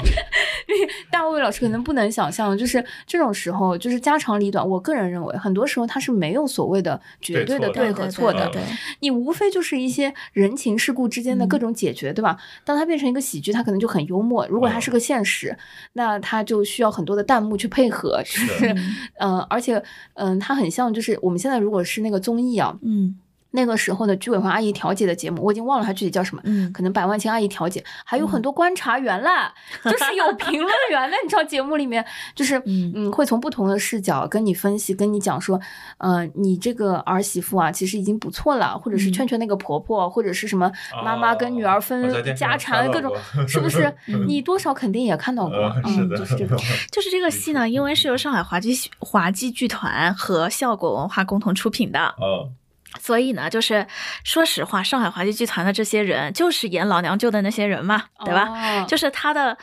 呃，东西还是在的，然后他们对沪语喜剧的这种把握还是在的啊。那比如说刚才的那个作品，你是建议二十岁以下的年轻人不要去看 雅克比和雷弹头，就是依然保持对生活的一些呃美好向往。嗯，那像宝心理这样的作品，你会推荐什么年龄段的人去看，或者什么年龄段的人不要去看？四十我觉得说实话，最好还是听得懂上海话的去看，老少咸宜的，哦，哦，还老少咸宜。老少咸宜的，因为很合家欢的，就是毕竟很主旋律嘛，对吧那他会不会勾起一些他自己家里面的矛盾和他过去拆迁的时候的一些他觉得不划算了，嗯，不太会的，老和谐了。哦我觉得跟他对比，你都会觉得自己过得好。而且都会觉得分房子分的多了划算了，嗯对吧？那肯定的，那肯定的，嗯 是的，好的，啊好的。而而且就是这个戏啊，就是说实话，我会觉得他呃制作上面还是蛮花了些心思的。就是比如说他在舞台上还原了一个三层楼的老房子哦，哦，三层楼啊，住就是他的居民是会住到楼上去的那种程度。嗯，很破旧的，但是，呃，后面的现代化的大屏啊、冰屏啊等等的设备也都有。那它是不是有那种以前的七十二家房客的那种效果？我没有看过七十二家房哦，我大概知道你在说什么，我觉得是有的，嗯，嗯，嗯对对对，但是我我稍微觉得有一点点什么呢，就是煽情过度了。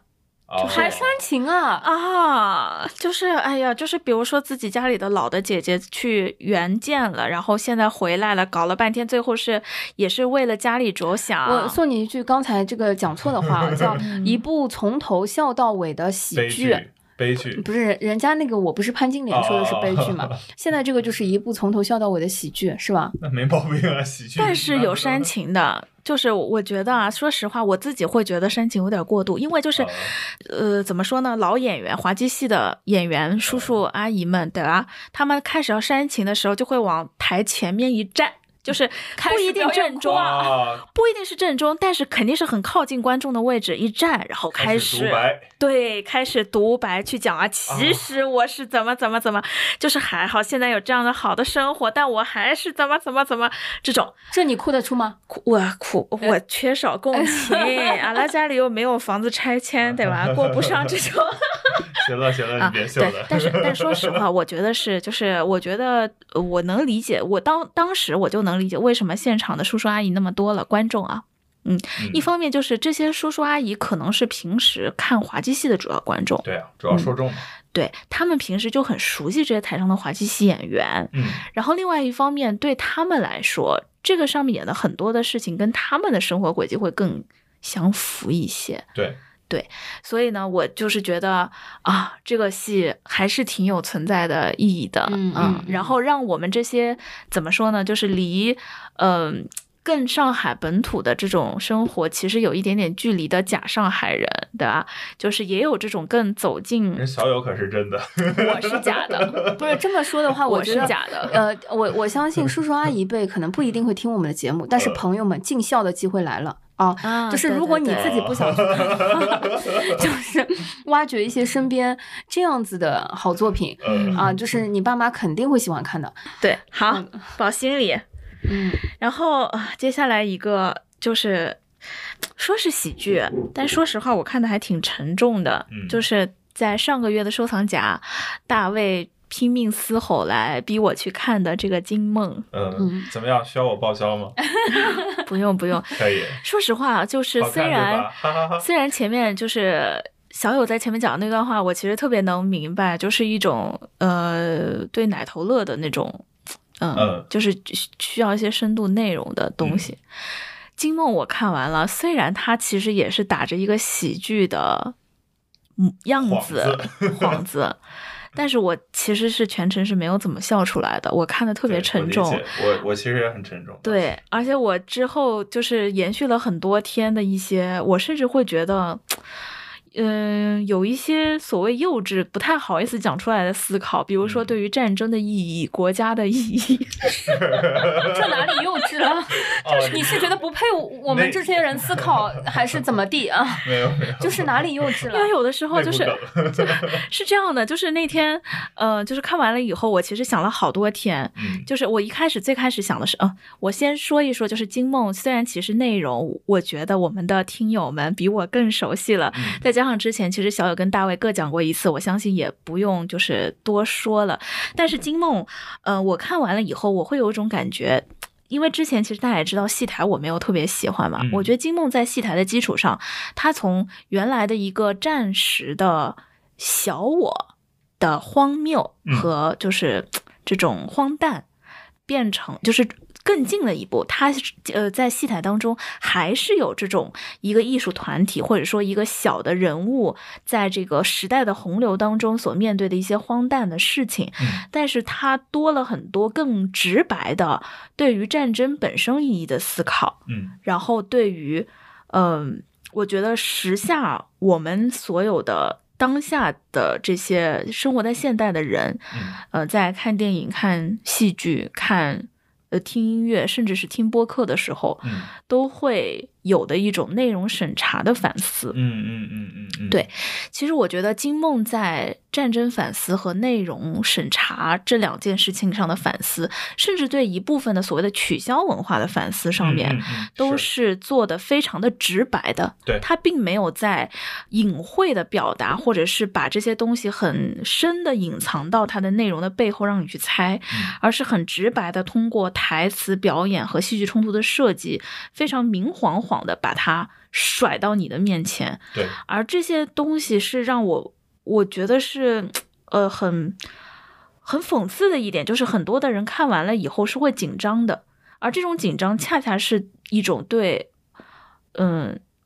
呃怎么说呢文化审查和内容审查的认同或者说接受，就是是因为。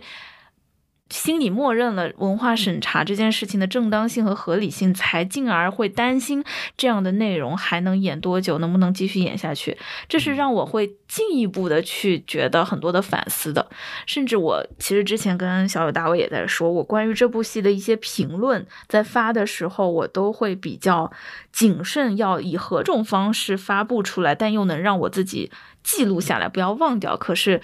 在我反复的谨慎挑选了一些不是那么公开的，就是方法方式，嗯，去把它记录下来的时候，还还是被审查以及过滤吞掉了。是时候送你个本子了。我觉得本子会丢嘛，所以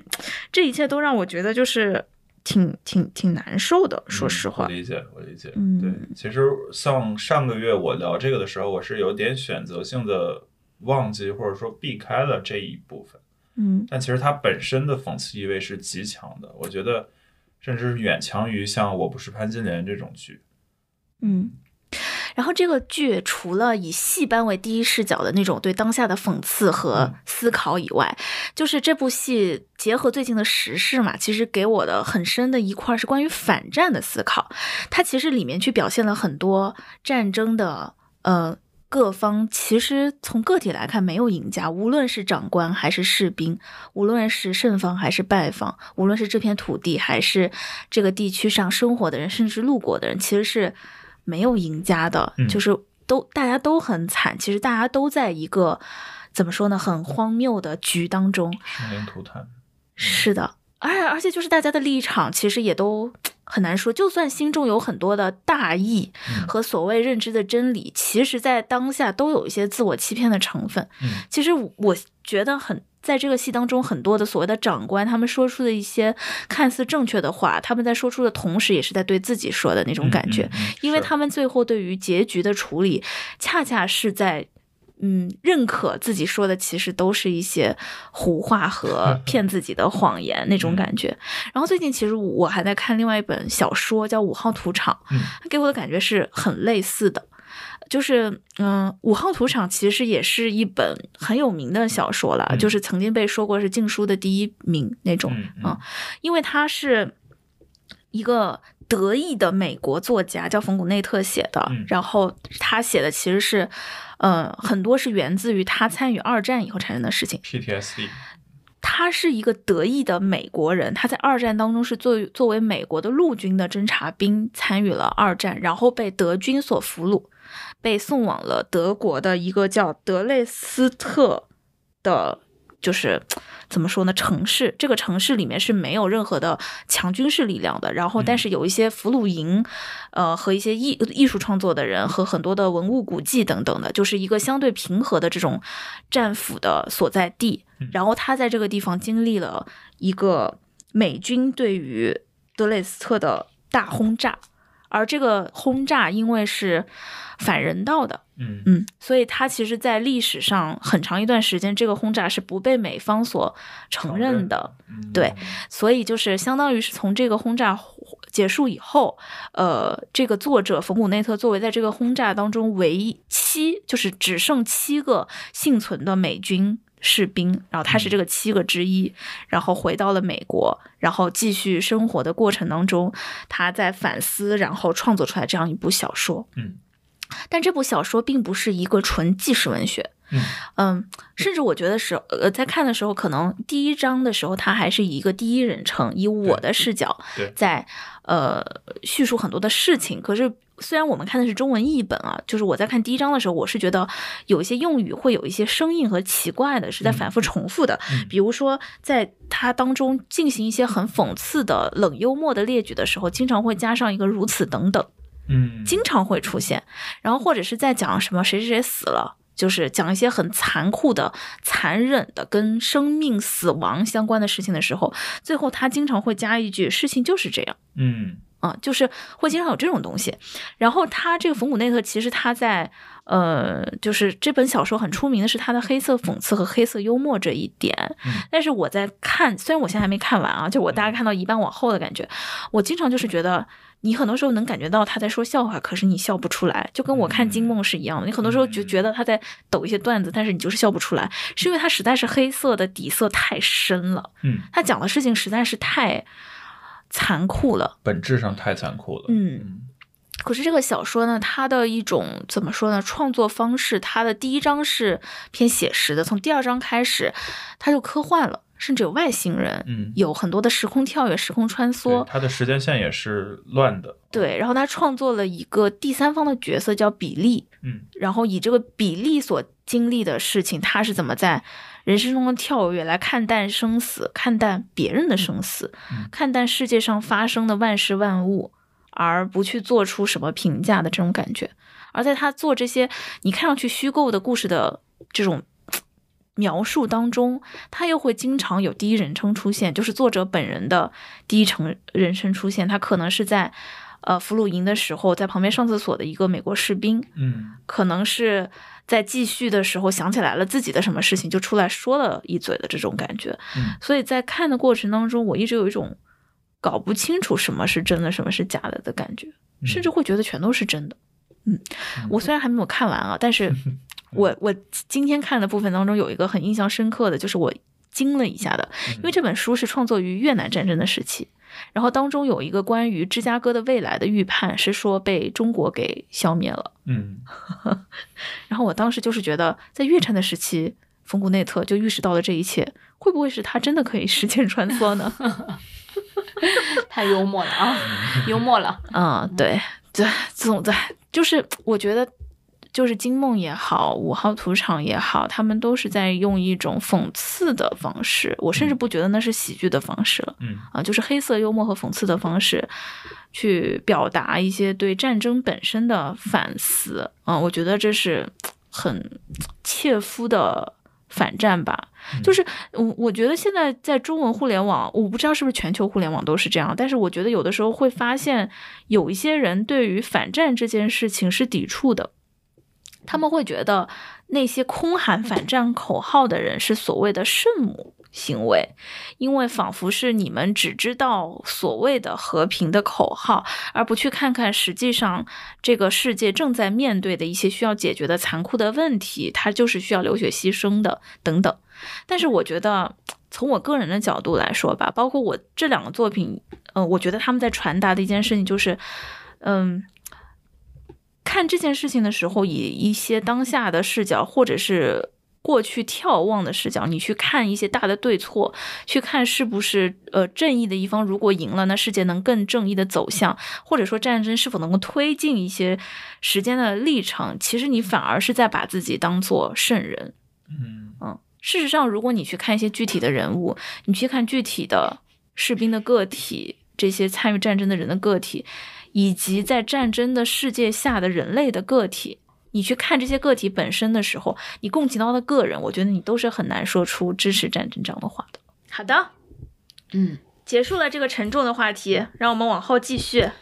接下来就是继续是本月的推荐，进入到了音乐剧的环节。对，嗯，这个月的话剧实在是有一点有点多，我们挺努力的。对，但是音乐剧其实看得到不多的。嗯，对我我觉得就是。嗯，市场上的音乐剧可能也是因为是复排什么的，对，就是我们之前看过的。嗯，首先先说就是我堂吉诃德，然后呃，我们其实已经呃有一期专题的节目在分享呃这一个十周年复排版的我堂吉诃德了，所以大家可以切换到那期节目来听。关键词是成河，对 对对，就是嗯，反正我觉得十周年的这个版本就是可能比之前的要。呃，好很多，或者是不断的有打磨嘛，反正起码加入了一些回忆杀环节，这一定是十年前不可能有的。对对对，嗯，但是呃，我我自己最想在这里补充一句，想表达的是，其实会发现音乐剧市场，其实在这两年，嗯，韩国风啊，或者说即将迎来的俄罗斯文学音乐剧风，其实我觉得吹的已经有一点让我们忘记了，呃，原先的呃西区和百老汇的很多音乐剧。的对，嗯，比较传统的，嗯，欧洲或者说英美风格的呃音乐剧创作了。就是我觉得我堂吉诃德这个作品，它让我感觉非常扎实的，就是在于它的剧作结构和它的音乐，以及十周年版本的这个演员的表演也是非常扎实的。嗯嗯，所以我非常推荐大家，嗯，在。这个语境和这个演出市场的环境下，可以在呃回味，在呃尝试一些就是欧美风的这个呃比较音乐剧老家传统的这个内容。是的。然后下一个就是一个环境式的小剧场音乐剧啊，就是我又回到了新空间，大家熟悉的新空间，去看了一个其实近期口碑还挺好的戏《翻国王旗》。呃，就这个戏呢是灯塔的前传，嗯，大家的反馈都是说，如果你很喜欢灯塔的《翻国王旗》，一定会很喜欢灯塔这个作品。其实当时我看的时候就一般般，然后《翻国王旗》呢，我的感觉哭了。啊，是吗？我 但是但是我哭完了以后，我记得我哭完了还觉得我很傻。你们到底是不是朋友？我还记得当时的哭的原因是因为大卫要离开，对，不是因为戏本身。哎，灯塔呢，当时说的就是友情友谊，其中的另一方呢要远去。对，然后那个时候正赶上大卫要离职换工作，然后我们陆女士呢，啊，就是甚至在节目里强调了，因为那一场是跟大卫老师一起去看，然后到了这一趴就哭了。是的，不是因为。戏本身啦，嗨，这个节目啊，见证了你们一些友谊的破裂，好不好？脆弱的友情，不熟不熟。呃，对，总总而言之，就是 我们说回翻国王旗，你觉得这个翻国王旗啊，就是我都不知道该在哪里断断句啊。嗯，就是呃，你是翻国王旗，就是下国王旗的意思。哦，对，然后这个国王旗呢，是在这个戏当中的一个关键道具，它串联起了两位男性主角之间的，呃，纯纯的友谊。对，这部这部戏很纯的，就是真的，甚至不是友谊，是长官和士兵那种感觉。嗯，对，就是这个是关于所谓的前传嘛，因为我不知道，就是大家看灯塔记不记得，就是当中有有一个。弟弟一类的角色吧，是很向往以前的维京的海盗的，嗯嗯，然后这部《翻国王旗》讲的就是维京小队的故事，嗯，当中呢，我看下来的感觉就是这个维京人啊，就是在这部剧当中的演绎，很像是东方的蒙古族。确实，呃，就是生活在相对冷的地区，然后喜欢挂一些动物皮毛在身上，充满了野性的力量，然后看上去似乎骁勇善战的样子，有一些好斗的特征啊，并且就是不接受，嗯，和谈和投降，就是誓死战到最后的这样一种感觉嗯的一种精神力量。然后在这部翻国王旗的小剧场音乐剧当中，我觉得他做的好的一个是他的诚意很满。我就说一个点，他作为一个小剧场的音乐剧，他有六个演员，哦嗯，，而且六个演员就就算是就是偏配角的角色，其实用的也是一些相对来说大家还挺熟悉的演员，嗯就是基本上没有什么特别拉胯的演员存在。嗯然后呃，舞美也挺复杂的，然后大家的调度也很多，然后其实呃舞蹈和唱段也都很多。嗯，我其实当时看灯塔的时候，我自己嗯感觉还可以，嗯就是我是会有一些被。嗯，就是嗯，说白了，我当时没有意识到它是一个原创的、纯原创的一个嗯作品，我以为它是嗯引进的。对我也以为是，嗯，比较令人难过的就是，我们现在所有原创的作品还要试图让主角是有一些异域风情，对，就是比如说他要叫詹姆斯，不是我开玩笑啊，嗯。举个例子。不能叫小强，啊，对，嗯，他就不能叫宝强之类的，小小红、小强、小明，嗯，对，所以嗯，铁柱，对，有有机会去看一下吧，反正我对，对，嗯，翻国王旗我看的时候也有一样的顾虑，就是我会觉得放在一个小剧场、一个原创的故事去讲一些别的民族的事情，而且还不是那么正面，会不会？我当时想象的就是，如果真的是一个维京人本人在中国旅行或者旅游学的时候，进了剧场看到这个戏，，哎。会不会很震惊？不是讽刺，就是刚才我们延续那个词的话，我觉得就是嗯一些讽刺的感觉。对，但是但是我觉得这个背后表达的还是一些很人类共同的大的一些想法的东西吧。然后呃，魅晶在这这部戏上的制作的诚意还是很足的。如果特别是如果你之前看灯塔你就挺喜欢的，这个可以看。然后真的很冷，就是多穿点，真的很冷。好的熟悉的冷，好的，好，那音乐剧呢？呃，这个月我们差不多就是这些，然后接下来就是到了啊、呃我觉得这个月的舞剧还是非常有诚意的。是的，首先呢，嗯、延期和取消了很久的这个只此青绿，只此青绿啊，嗯就是让大卫跟陆女士终于就是嗯看到了的只此青绿。是是的，嗯，哇，大卫先说吧。啊，你先来吧，你的你的位置好。但我觉得我说完你可能会没得说。啊，是，呃，怎么说呢？就是我我我这次比较失误，我选择了三百八的票，然后是坐在了第三楼的第一排的正中间，但我觉得还是有很多的视线遮挡，比如说那个背景的。呃，《千里江山图》其实我就只能看到下半部分，哦，但上半部分也没啥东西。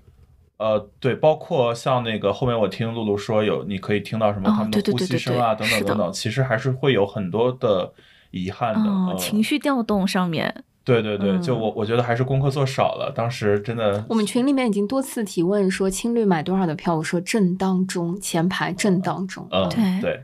呃，但就是除了这些场外因素之外，我觉得青绿还是确实是好，就是确实是嗯。去年小友夸过一轮，然后露露夸过一轮之后，然后现现在去看名不虚传的一部剧，嗯呃，然后对我来说特别震撼的一点就是那个青绿的那个形象第一次出场的时候，然后我就哭了，呃，然后我当时就是流泪的主要是我觉得它美的有点超现实，嗯，就是嗯。因为其实它这个剧本身不是去讲这个画画面的那些内容，它可能是讲去去发掘，然后发掘出来，然后去呃如何把这些颜料啊、研磨，然后这些工人、匠人他们的这些故事，嗯。呃，然后最后呃青绿这个作品本身，它可能是作为这个整个舞剧里的两个点缀或者说两个引子突然出现又突然突然引掉的，呃，所以当我第一次看到青绿，呃，就是孟庆阳，嗯啊，对对对嗯，以以她为首的一群这个画中的女性走到了舞台上，然后做出那种我觉得美到超青绿腰现在已经有专业名字了。对，就是就美的让我难以想象的这个场景的时候，我我是真的是就是难以抑制的去去流泪啊、然后也加上就是现在整个大环境下，我觉得像这种比较民族自信的民族自信啊且是这种东西带有美感的，且 超自然的，且不断延期，但又终于在舞台上展示出来的作品非常难得。嗯，这个不断延期，不是一个好的难得呀。不是，但是这个不断延期，它就会拉伸那种期待感和嗯嗯、嗯那个哦看到的那种效果。其实，嗯、我我自己如果去反观的话，我觉得我当时看青绿的时候，我那个感动肯定没有你们强烈。嗯嗯，就是我觉得这个，嗯，感觉是非常明显的。对，就是因为我当时看，并没有那种来之不易的感觉，就会觉得说，嗯，就是好好看，然嗯后作品很美。嗯但是我有一种，就是现在在我们的听友群里面去感受到大家看青绿什么的，就是真的有一种，就是且看且珍惜。久旱逢甘露啊，然后真的来之不易的那种，就是那个情绪的那种积压之后的那种感动，肯定是比之前要强烈很多的。哦嗯，但我觉得这个其实对戏的考验更大，因为期待就会特别高，特别高预期特别是高。嗯就是我我我之前没有完整看过现场的舞台嘛，但是因为之前工作的需要，所以都是片段上面的了解和大体审美的把握。我知道这是个好东西，嗯但是我实际上看下来感觉就是我没想到它这么好。真的，因为说实话，就是其实，在我们就从我们三个人来看，小友是对舞蹈相对来说感知最强的。然后我个人来说，我对于之前的有些舞剧，我都是觉得可以，但是没有到打被打动的程度。嗯但是看青绿，我的那个感受和看赵姑其实是有点点像的，就是那种被嗯震撼到了，就是他给我一种很强的史诗感，因为其实。我们其实之前看，呃，我我不说名字了，就是其他的那些好的舞剧，就是它脱离开故事以后，其实我们都会觉得啊当中某些片片段是比较好的，嗯。这其实是跟我之前做节目的那种思路会比较像嘛。嗯。而之前其实青玉当中，我们在做节目选段的时候，从我们的角度，因为在外面出圈那些图，嗯其实就是青绿那群姑娘们，对。所以我们都会优先的选择有他们在的那几场戏，嗯。所以其实大家会觉得哦，上了大的晚会或者上了大的综艺的，好像虽然有的是不同的选段，但是总归在场景上是有些类似性的嘛，呃，或者说平铺到舞台上了以后，它会有些类似性。可是我这次看。青绿，我很震撼的一点就是，其实它的主角并不是青绿，哎，对，或者说它最主要的主角的故事线，其实是在西梦和展卷人。所谓的哎展卷人这个名字太就是生硬了，就是一个现代人，一个嗯去把这种嗯、怎么说呢复原画稿的这种串联的一个现代人挖。掘出来。其实嗯这个展卷人和西梦之间的互动是这个舞剧当中非常非常重的一点，而且我觉得更多的情感浓度和动人的戏都是由他们两个去带来的。我看这部舞剧的时候，嗯，我有几个很大的感受。一个就是我会忍不住的被震撼，嗯而且在这个震撼当中，我会非常的带入和很很感动，然后有笑有泪。嗯就是，嗯、我觉得坐在靠近舞台的一个好处就是，其实很多人有说到青剧的前半场相对来说节奏是比较平缓的，然后是会比较轻快的，嗯感觉戏剧冲突没有那么密集的。可是当你坐的离舞台相对比较近的时候，你会发现他的这些舞蹈演员和舞者，他们在舞台上不是在做动作而已。他们很多人是有很多生活化的表情，嗯，他的呼吸是带情绪的，就比如说演员在台上的叹气，然后轻笑的声音你都听得见。包括我印象很深的就是在采石人那边，他会去磨这个石头，磨颜料，那个杵磨的声音都是听得见的。前排的快乐，对，而且就是我当时的感觉就是眼花缭乱，舞台上发生的事儿也太多了。就是一方面，可能西梦他作为一个当时的画家，他在采风的过程当中，在这个山川间，就是就是呃。游览，然后陶醉、沉醉于间。然后另外一方面，这个现代的展卷人，他仿佛并不是在居高临下的俯视着历史上发生的一切，嗯而是真的走入了历史的当下，走入了这个彩神的旁边，跟他一起去磨这个颜料。我当时因为不知道那是磨颜料，我以为在点茶，你知道吗？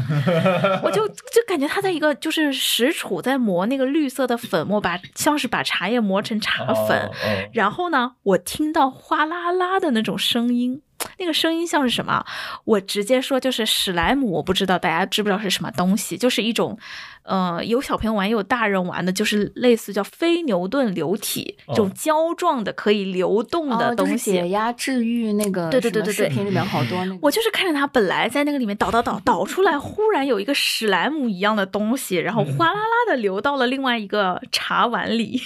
然后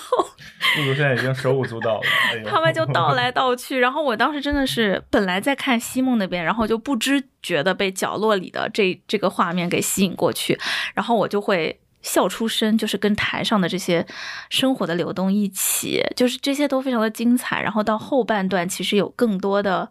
呃人物，这些具体的，或者说甚至是虚构出来的历史上的这些人物，这些知卷的人，他们通过前面的每一个章节，让你逐渐的认识了他们的生活，了解了他们，甚至了解了这个每一块石头。了解了每一片颜料和笔的来源，到最后他们一一在舞台上展开，然后时光流转，又转出了现代的这些修画工啊、画匠啊等等的修复工啊等等的人，那个是我的哭点。嗯就是我觉得那种古今的流动，就是通过舞蹈的呈现特别的感人，就这是一些细节上的震撼。然后另外一个我看这个舞剧很大的震撼，也是我忍不住想的，就是一些。呃，职业匠人的震撼，嗯我指的是对于这个制作团队，嗯，因为我会忍不住的很好奇，就是我觉得他的创作思路是突破了以前我对舞台表演的了解的。就比如说，呃，我更熟悉的一些作秀的方式，可能是先有音乐，然后去配合去设计舞、设计灯光、设计舞美的装置，都是为那个表演者和音乐服务的。那我理解的戏剧，所谓的音乐剧、话剧的创作方式，可能是先有故事，然后把故事进行扩充，人物去做立体，然后去搭配进唱段、唱词，哪些分给呃唱还是台词等等，它都是以故事为先，其他东西为故事环绕的。可是我看《只此青绿》有一个很强的感受，就是它的每一个环节卡的特别特别的死，就是它的，因为我觉得它失去了一个台词作为表现方式，它所有的都要通过每一章节的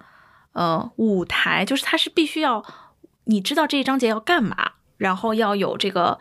呃，舞台上要做这件事情，要展表现这件事情，它需要有怎么样的人物去展现，配合怎么样的舞美、灯光、音乐，呃，节奏点、卡点和动作的设计，这些东西是卡在一起的，让我觉得很难看出这些设计的先后。嗯就我会觉得，假如他是先做好音乐再编舞蹈，他提前是怎么知道我要设计这些很精巧的卡住这个点的动作的呢？嗯但如果是我先想好了动作再去做音乐，我觉得也很难，因为我很难跟我很难跟音乐制作的团队说，我这里要一个咔咔咔，那里要一个啪啪啪，对吧？我觉得这是很难描述的，所以我就会对他们的创作很好奇。嗯但另外一方面，我又觉得这种问题有点幼稚，就是感觉有点傻呵呵的，所以我又觉得有一些就是因为他们的这种创作的优秀，嗯而让我在这个作品面前有些害羞的感觉。理解理解，这也是我看青绿一种很独特的感受，嗯。嗯，很厉害。对，然后我记得我们那一场最后谢幕是有连续五次，对还是几次的谢幕？哦，就这个也是好久好久没有在国内见到这么热情的观众，就持续的坚持不懈的鼓掌，就希望能让嗯演员们再次把大幕拉开，然后从台上蹦奔出来。嗯，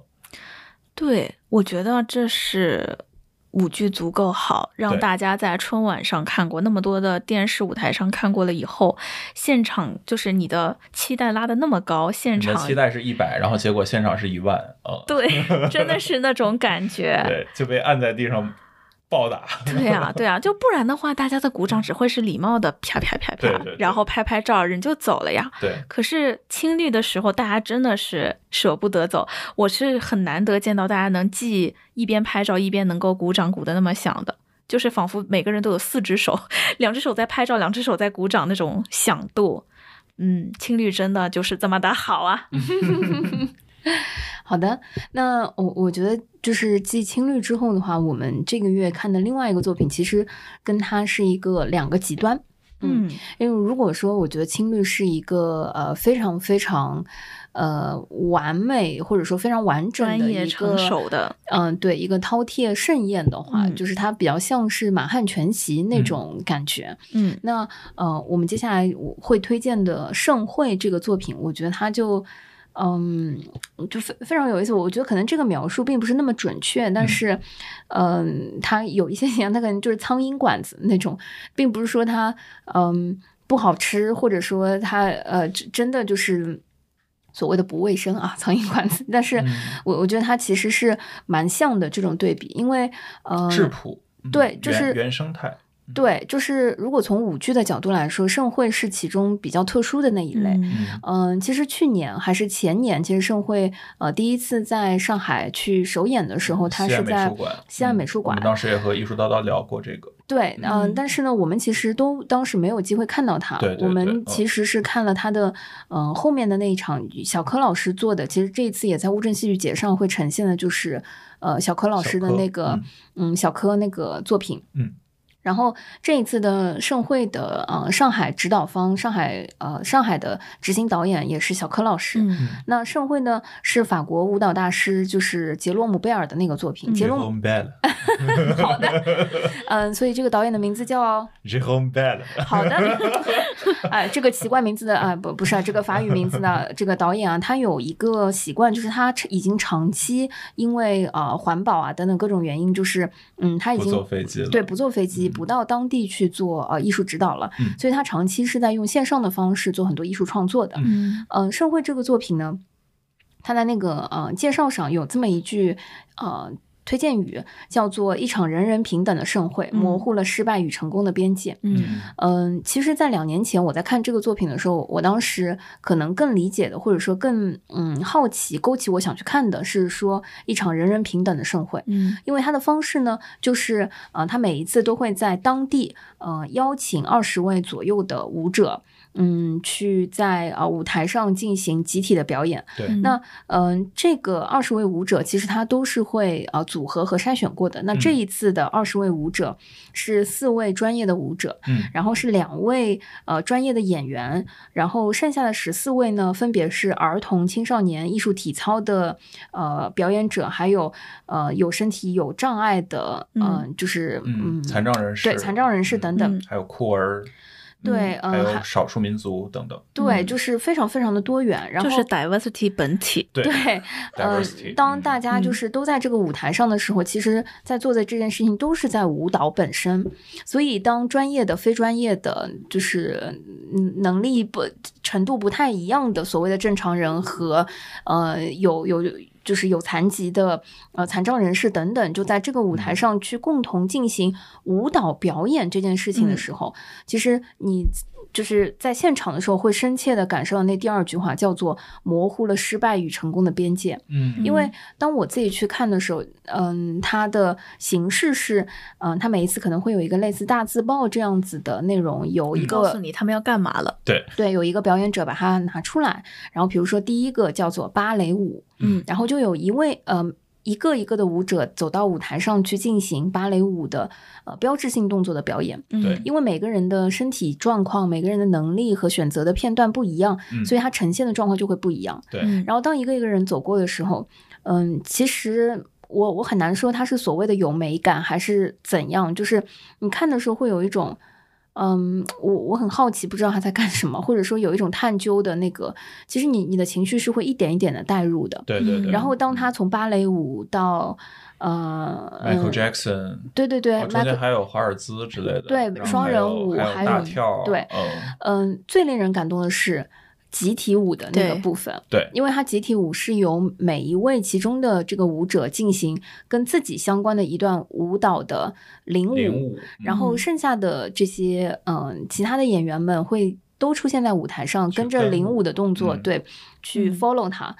这个时候你会发现，比如说当呃残障人士在进行表演的时候，嗯专业的舞者在身后跟随他的时候，可能都不一定会有他表现的更好或者更真诚，嗯或者就所谓的那个真诚和是跟能力无关的那个部分。是所以，嗯，其实盛会是我我觉得它放在美术馆的时候是一个非常非常棒的作品，因为嗯你进入到美术馆，它更像是一个，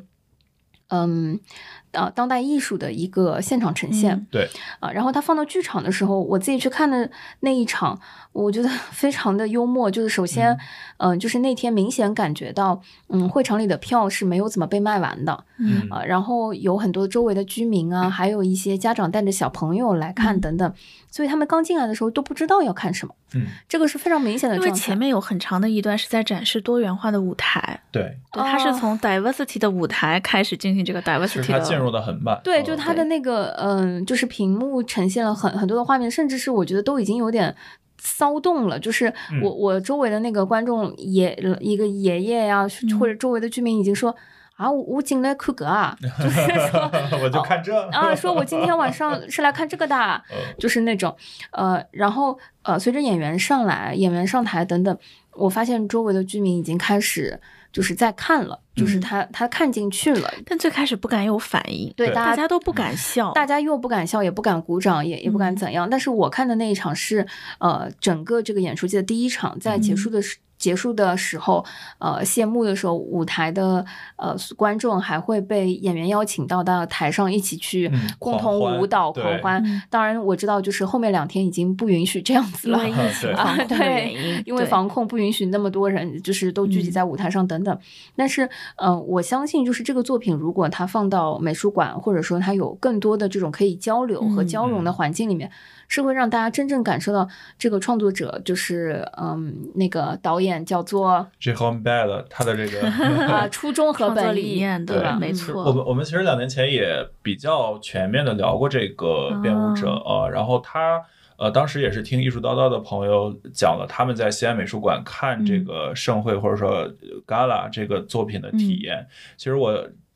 就是两年后咱们亲眼看了之后，我觉得和当时所描述的以及我在 YouTube 上看到的，就是在法国的这些版本，其实本身没有太大区别。嗯呃，就是理念包括各个环节基本都是一致的。嗯呃，那我觉得他之所以能够去搬到世界各地，然后能够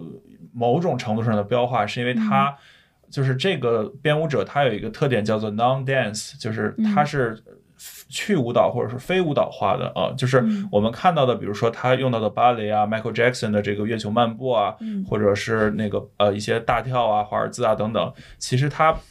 呃他更多的是展示这个人他为什么要跳舞，而不是这个舞蹈动作本身的这个标准动作本身。嗯，对，所以就是在这种当一旦我们接受了前面那个漫长的设定，然后我们再到后面去看着每一个人都有他自己所舒他的舒适区，然后他习惯的从他自己个性啊、风格啊去熟熟悉的舞蹈，然后其他。呃，各种各样的人去学习他，然后大家一个天下大同大同的这种状态，嗯那一刻，我觉得我们是被非常打动的啊、所以是的，我记得我那一天呃结束后，就是也是剧场里虽然人很少，但是掌声以及这个观众的互动感是非常非常非常强烈的啊、所以当我那天一开始看，我觉得啊、呃这应该是一个被呃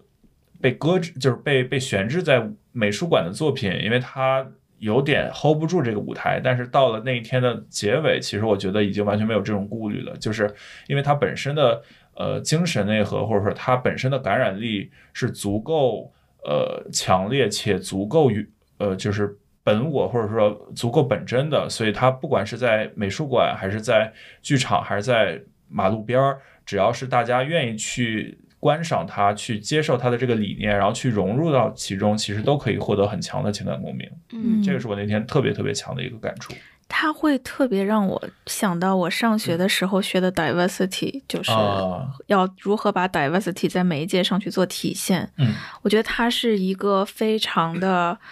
明显的是把理论和实践去做结合的一个啊确实很好的例子。然后我当时就觉得啊，这真的就是平权本人这种感觉，唯一缺的就是多呃，其实它多民族已经是有很明显的体现了，对。但是多种族因为限于我觉得是我们国内的确实真实的这个社会的比例的构成，对，所以我可以想象，它如果是在一些更呃多种族的国度或者说地区去上演的话，它的多种族一定也是会非常的肤色上差异。对对对嗯也是会非常明显的会有民族上的差异。就嗯多民族和多种族，它其实是两个多样性理论上应该是都要有的。哦，对对对，但是。我觉得他在就是怎么说呢？现今的国内还在努力的去贯彻去做这些事情，也是非常，嗯、非常有必要的一件事情。然后嗯包括我有注意到，他这次放在样剧场演是在一个演出季的，对，就这个演出季就是一个很多的无障碍表演相关的演出季。嗯嗯，我也觉得这是一个非常有意义的事情。对，嗯所以就是虽然其实。我就是我跟小友跟大卫的想法特别一致，就是我我不是觉得说这个演出配不上剧场，而是说这个演出放在美术馆，甚至是进学校社区这种第四堵墙的感觉更弱的场景，嗯它其实对于观众来说会更容易。对。就是观众在一个第四堵墙更低的门槛更低的场景里面，观众会更容易的走进去，会更容易的去跟舞台上的这些表演产生互动，嗯。大家会更轻松的进入这个环境，其实会让整个演出更更加的融合和融融融洽一些。对但是我觉得样剧场愿意去挑头做这个事情，也是非常非常值得我们观众去努力的去支持它的一件事情。嗯另外，我还有注意到，就是我跟大卫是看的同一场嘛，那一天我们现场的观众是有很多呃残障人士观众的。嗯，就是我们的左边前方应该有一片区都是听障人士，嗯他们在开演前就一直在用手语交流，所以我有哦提前注意到。然后我们的右区应该也有一些是有身体残障的嗯人士在的。有坐椅有坐轮椅来的，我记得。对对对，然后在现场演出的全程，剧场里面没有把场灯全部关死，是留了场灯的。然后我觉得他应该也是有考虑到观众他们之间的一些交流的需要，所以其实我们嗯。左前方的听障的人士全程都会比我们更热烈和更更沉浸的享受在这个演出当中，因为我注意到他们一直都在非常热烈的交流着，嗯。所以，呃，我会觉得，就是包括很多的演员亲友，其实你能看到，呃，在剧场里面会看到有前排的观众一直试图要拿手机出来拍，然后后来我注意到他要拍的是自己家的亲戚和小孩儿。然后到最后的时候，小孩就想过来要抱妈妈，然后妈妈很想冲上台，再被剧场里的工作人员拦住，这种这种感觉。所以我会觉得，一方面我们会觉得比较理性客观的来看，这个演出似乎放在一个什么什么样的场合更适合。但是另外一方面来说，也可能是因为样剧场做了这样的一个展演季，嗯让不只是这些演员有机会，也是让更多的多样性的观众也能够很好的去沉浸式的体验到剧场的美好当中。嗯所以我还就是会觉得，嗯，这是一件非常美的事情。嗯嗯嗯，我我觉得是盛会这个作品是嗯对外的，或者说它嗯有很多呃多样性的那个部分，嗯是有一些向外探索，去关注周围人啊等等。就是嗯，我在这个月看的那个在国际上海国际舞蹈中心看的二十五部那个嗯作品，其实我觉得一定程度上是更向内的，嗯呃，因为他把所有的观众都。呃，聚集到了舞台上，然哦后呃，跟演员一起在舞台上从一步半、两步半、三步半到二十五步的这个空间，其实探讨的是空间跟人、跟人和人的关系，和你、呃更内心的这种你的社交距离、你的安全距离、你的亲密关系距离，然后。呃，亲密关系对一个人的意义，以及你需要什么样的亲密关系等等，很多非常向内探索的一些嗯、一些话题吧。嗯，我觉得不能单纯的嗯、去界定它是不是一个舞蹈作品，嗯。因为它其实还融合了很多的互动啊、以及就是呃表演问嗯怎么说是呃用脚投票，因为嗯、呃这个作品我觉得一部分的完成度是由演员来的。呃，然而更大的部分是由观众自己来参与和定义的。你的嗯参与度，你在内心的那种反应和表达，意味着你在这个作品里能体会到的东西的不同深浅。那有关二十五部这个作品呢，嗯，它比较讽刺的是，它原先是在九月底到呃十月二号在呃上海国际舞蹈中心会有这个表演，嗯但是呢，嗯、我我也没想到，我看到的那一场就是绝唱，就是因为我看完了之后那一场，呃，两位演员在当天在上海长宁区就被。呃，疫情就是啊、限制在了自己的酒店里，因为他们的酒店有啊、密接，所以他们非常无奈的就呃只能取消了后面的四场演出。所以，呃，这个作品它原先是在荷兰的一个舞团啊、在荷兰创作的作品，在全球范围它是第一次，呃，走出荷兰会有啊、比如说中国版本，就是它嗯目前也没有别的国家的这个版本。嗯所以在国内的这次本地化之后呢，嗯、两位舞者接下来也会呃进行一些其他地方的巡演。嗯我们呢邀请这个舞者和嗯，我我当场啊、遇到的热心观众，我我觉得非常厉害的专业观众一起，我们其实做了一期节目来分享我们看这个作品的一些台前幕后的感受。嗯那不知道他什么时候会发，不知道什么时候会剪完。但是如果大家感兴趣的话，我觉得可以嗯关注一下我们近期的一些其他的针对呃这个作品的一些更深入的交流。嗯，对，这我也挺好奇的，那期节目我也要听。好的，接下来就是我这个月又看脱口秀啦。这次我看的是，呃，女脱口秀演员小鹿的专场《女儿红》。小鹿其实之前 怎么说呢？我对她了解主要是《奇葩说》上面，就会觉得她是一个很有观点的，然后呃，感觉也是脑子里有东西的嗯一位女性。然后这次看这个《女儿红》，我之前没有做任何的功课，然后我还是有挺多惊喜在的，就是她会比之前我看的那些脱口秀演出来讲，她会更有内涵、有内容一点。这个女儿红指的是女性的月经。所以它是一个把很多的，就是比如说月经羞耻啊这些东西转化成很长的，嗯、就是单口喜剧吧。我觉得段子都不太适合去形容这个东西，因为它不是说一段一段东西连连在一起讲而已，它其实都是需要很长的一些。呃，完整的体验和完整才能 get 到他到底想说什么的。然后当中会有一些自我讽刺的部分和对他人的讽刺，和就是这种玩笑的部分，甚至对一些呃他的尴尬的表达。然后最终其实他是想要破解掉这些东西嘛，嗯嗯，然后所以我会觉得这是一个挺厉害的演出，然后也能说就是看完的感觉就是小鹿也是一个很厉害的演员，嗯但是我想说的是，就是嗯，看小鹿的这个专场《女儿红》，可能你带的期待也会跟你看别的脱口秀表演不是那么一样，就是它不一定是好笑的，说实话，嗯因为我没有那么能笑得出来。啊、当然，嗯就是笑点其实也是大家每个人不同，很参差的嘛。所以其实现场还是有很多人能笑出来的。嗯，我我觉得能笑出来的人，可能也是会在很多的问题上面会会更豁达一点。嗯对然后嗯包括我会觉得最近小鹿呃在那个综艺脱口秀大会舞上，其实也产生了一些争议，就是会有人觉得他讲的这些东西，嗯，是不是有一些不是那么女性本位出发的嫌疑？因为仿佛是在讽刺和丑化的是女性本身嘛。嗯，嗯，但我会觉得，就是大家要，呃，给公共空间这样的话语的讨论的表达的权利，对，嗯，以及就是相信他的初衷和本心，嗯。我对，所以我我我会觉得这是一个很厉害的演出，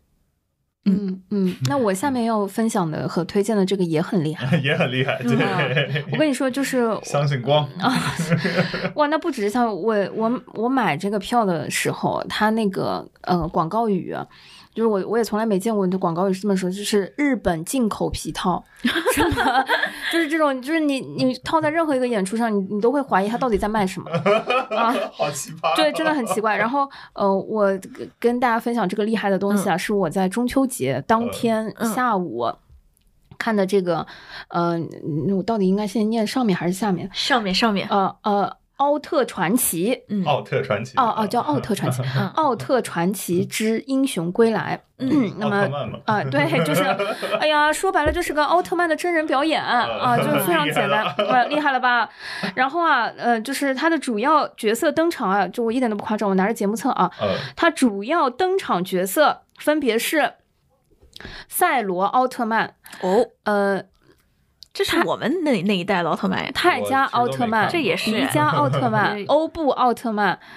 呃，捷德奥特曼，托雷基亚奥特曼，贝利亚奥特曼。跟老太太似的。不是我跟他们都不熟，你但是这大多数其实还是我们那个年代的奥特曼，很很就是很主流的，好几个我都很熟。你让我把他那个广广告词念完好不好？呃，他说，日本远古正版授权，嗯、h a p p y Kiss 乐童文化倾力打造中国大陆唯一正版，首次日本原著剧本引进，日本原装皮套与动作指导，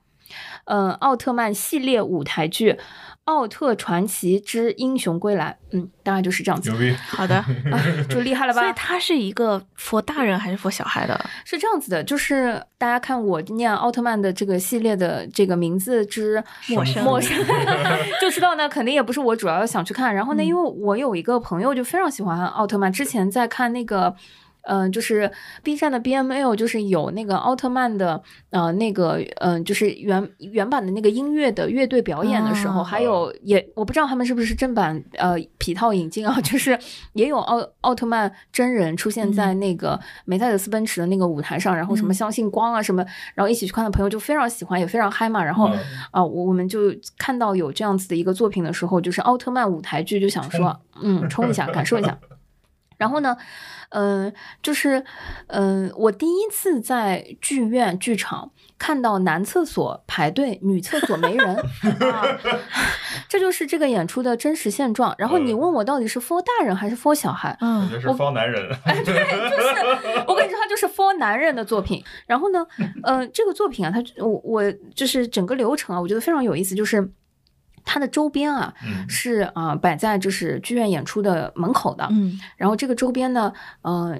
就是价格肯定也不便宜了，除了嗯一些卡牌啊什么之外的，有很重要的一个东西，就是一个类似荧光棒这样子的制品，大概要卖嗯接近两百块钱。打扣棒，这个正版扣棒会互动的那种，是不是？哎，就是会互动的啊！这个互动啊，真的绝了。就是我当时进到剧院剧场的时候，我就觉得我可能可以逃过这一劫。就是嗯呃，我觉得爸爸妈妈们可能也不至于说一定会买，对吧？嗯，然后但是啊，你坐到剧场真的觉得他把打扣棒的内容啊引入到了整个剧的呃内容的从头到尾，就是全环节会变色的。它不仅会变色，就是你要相信光啊，你要给它光的力量啊，这个力量就是由你的这个打扣棒带来的呀。啊，强互动啊，这是。强互动，了不起你是推动剧情的人啊。啊，你手上如果没有这这个棒子，你就没有给予奥特曼光的力量，对不对？好，就是 呃，当现场开始讲说我们的剧我已经燃起来了。说。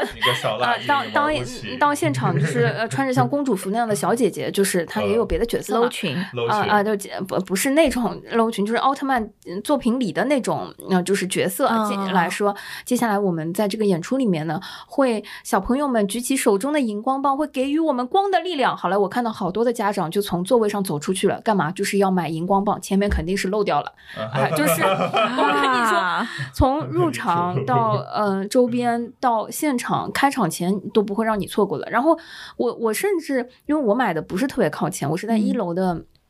偏靠后的座位。嗯然后我看到有一个爸爸带着儿子的时候，他们可能刚开始啊就没有买那个荧光棒，这个爸爸还是从头到尾都坚持住了。嗯但是你能明显感觉到，在这样一个场合里面，当你的宝宝手上，就当你的儿子手上没有这根。这个荧光棒的时候，那种哎，这种失落感真的是，我全部看完之后 走出剧场，呃，门口的这个地摊啊，就说三十九块钱同款还可以互动啊，就哦是你知道吧？就是这个时候，爸爸就要跟他说：“今天我要给你上的一课叫做不要攀比。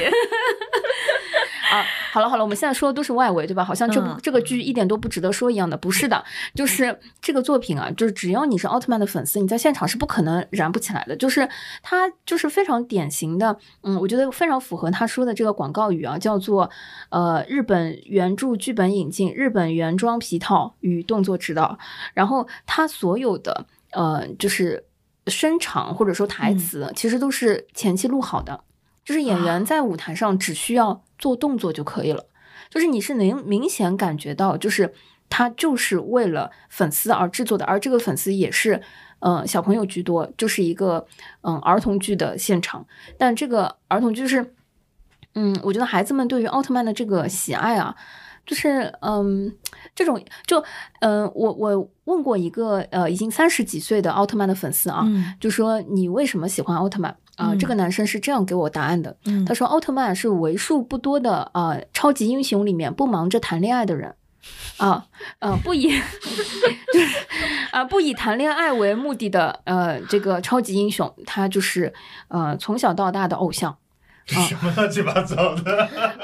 我我是完全能够理解的，就是这个作品啊，全程就是拯救地球，它只有一个任务叫拯救地球，想办法要超越自我，拯救地球。什么儿女情长？不行哦，就是非常符合，我觉得呃，中二啊，男生的这个 呃这个热血，他一辈子都可以看啊，朋友们，就是你们以为这个只是小男孩喜欢吗？现场有那么多的爸爸抢过了儿子手中的荧光棒。就是他都不舍得再买一根啊！就是抢过儿子手中的荧光棒，就是太真实了。嗯，我那天呢啊，就是一个大型的现场考察，就是想看看妈妈们在现场的反应。妈妈们就是 非常的冷漠，还有就是给儿子拍照，而且儿子会考他的。嗯。一会儿出来的那个，你分得清这个和这个到底哪个是迪迦奥特曼吗？啊，完蛋了啊！我就跟你说，对我这种家长来说，我就觉得完蛋了啊！还好我啊 现在还没有这样子的困扰啊。对，所以这个作品啊，我分享到这里啊，你们也不要问我就是具体怎么样了，反正就是如果你有小孩啊，冲就是了，好吧？就是如果你如果你的小孩喜欢奥特曼的话，现在哪有儿子不喜欢奥特曼的？我觉得，啊，反正它是一些社交货币啊，朋友们，嗯，就明显感觉到，如果他的朋友们。看的是奥特曼的动画片，你带他去看了真的奥特曼，嗯，对吧？他就赢了啊！如果呃你的朋友们都看了奥特曼的真人，那他没有去，他就会很难过。所以这个我一定是会放在推荐里面的。好的，嗯，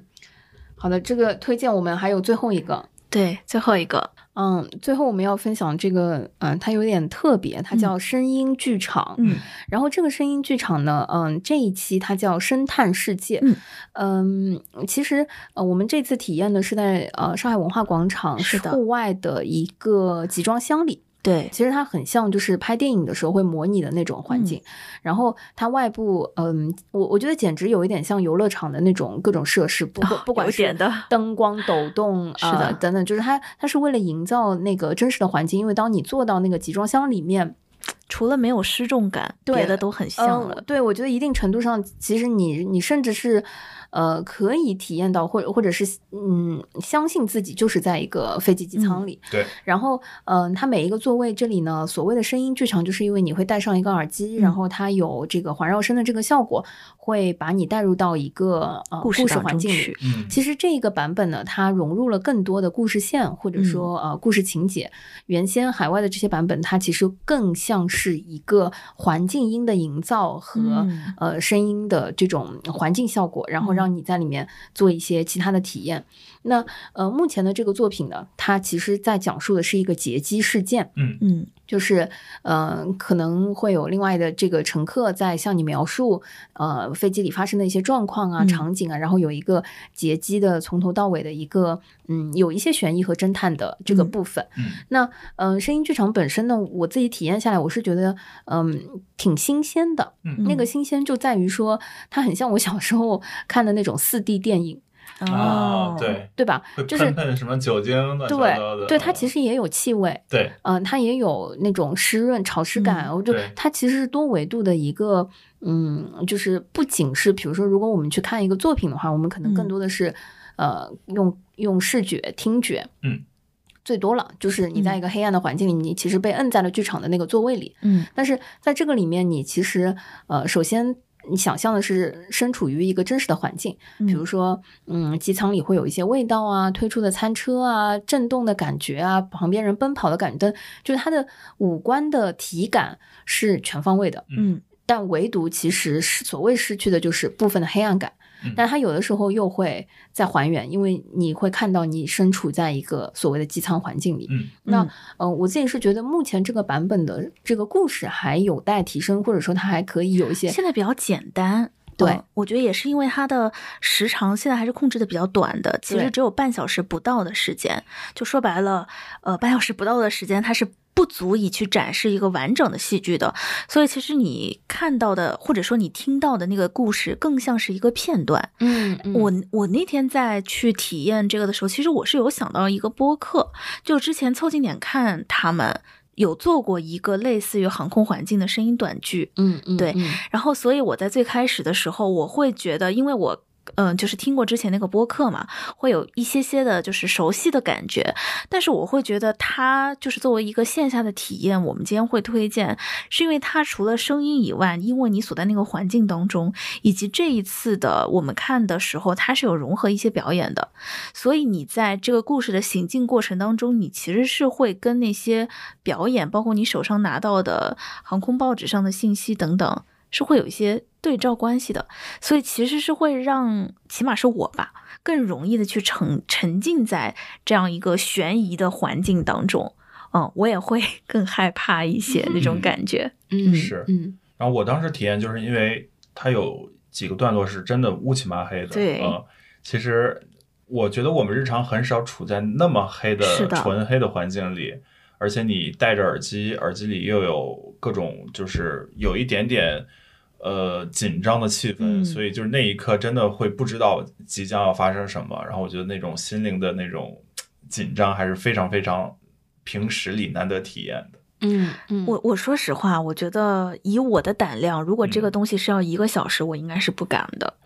就是半个小时，可能就是在我能撑下去的极限了。因为我在中后段有些害怕的时候，我就会在心里默念：就半个小时，就半个小时，没事儿，马上就出去了，我其实也有类似的感觉，对啊？吧？而且我出去就是要去看青绿了。哦 所以就是我其实当时是有一点这样的，所以如果就是如果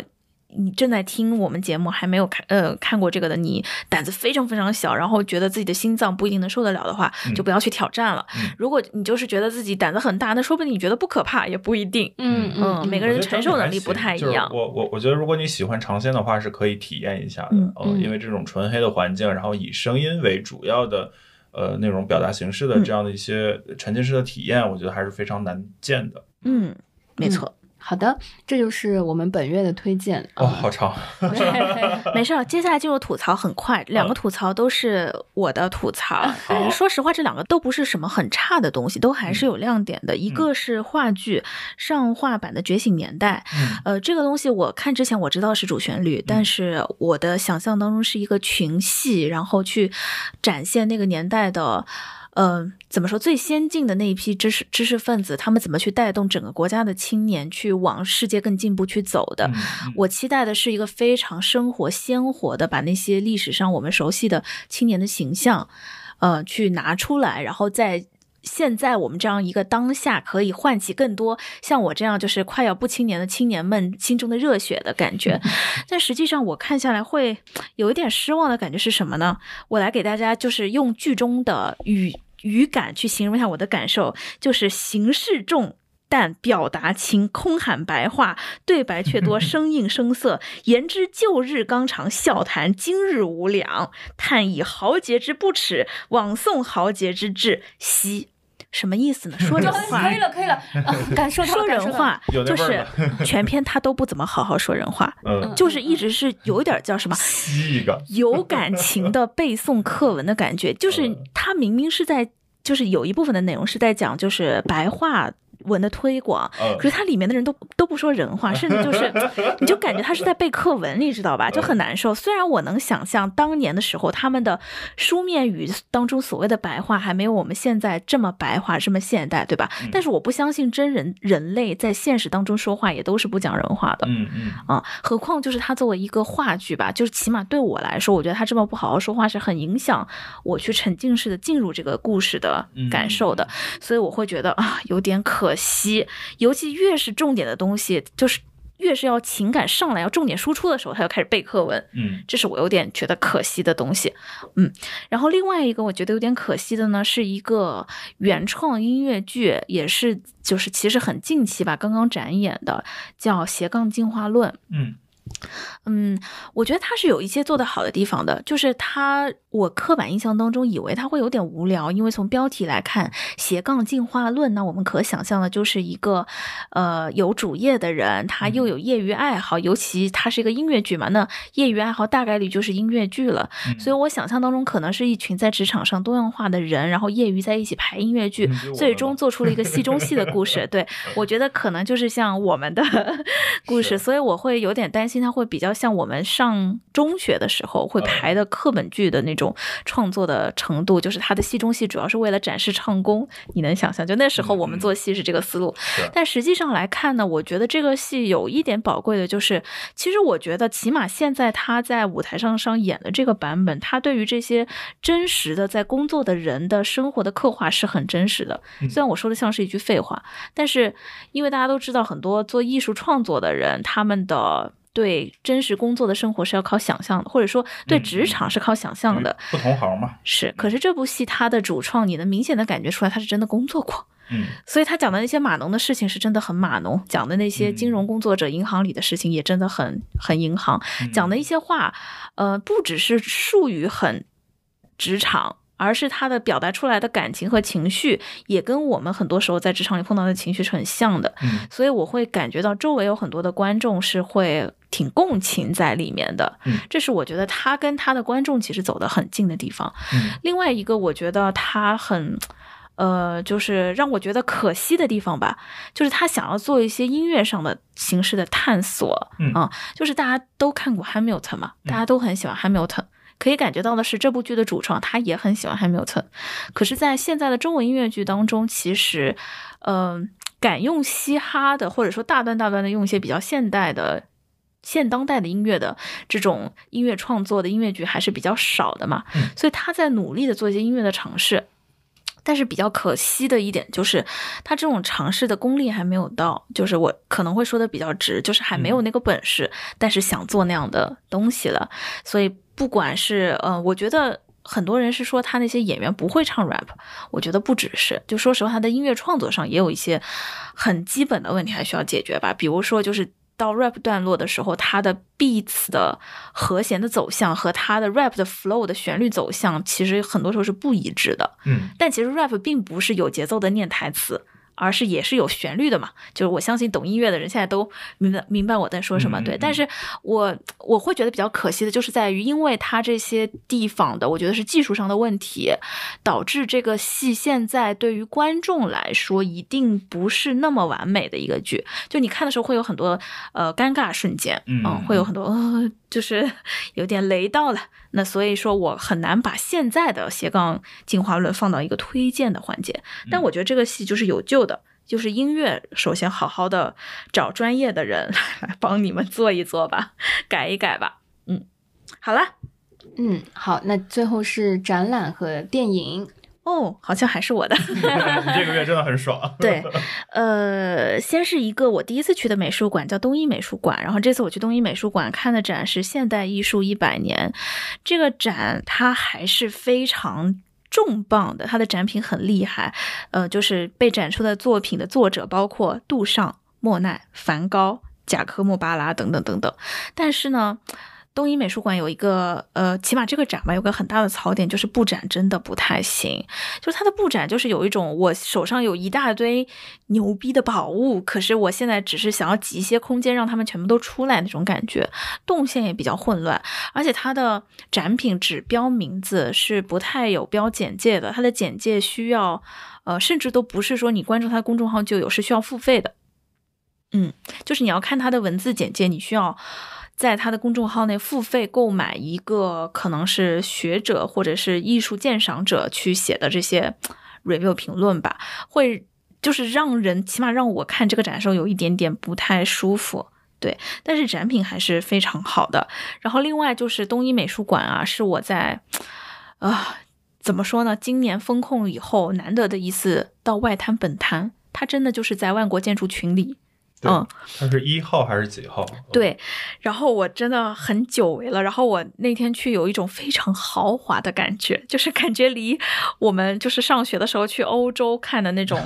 很繁华的那种房子建筑很遥远了，然后嗯再见一次，就是它的呃前厅啊，就是呃大家去看展的时候可以在前厅停留一下，你一瞬间甚至有一种看到那个布达佩斯大饭店似的那种哦感觉，是嗯，还是挺挺漂亮的。嗯总体来说，因为我觉得它的展品还是很好嘛，我建议大家可以放低预期去看一看这个展，因为布展真的不行。嗯然后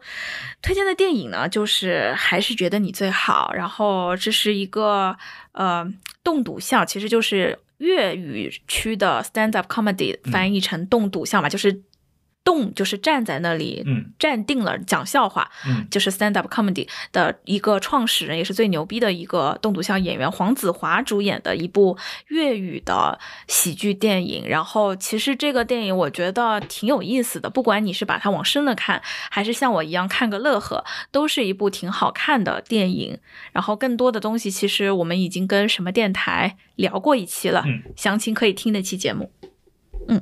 好的，那最后就是呃，我们十其实今天我们录制的时间是在十月的八号，所以嗯，十一的七天长假其实刚刚过去。是的，呃，作为这个撕票，我们也在线下。啊，利用这个十一啊，参与了呃全国的今年为数不多的啊旅游大 计。呃，我觉得首首先大卫可以分享一下，因为他的这个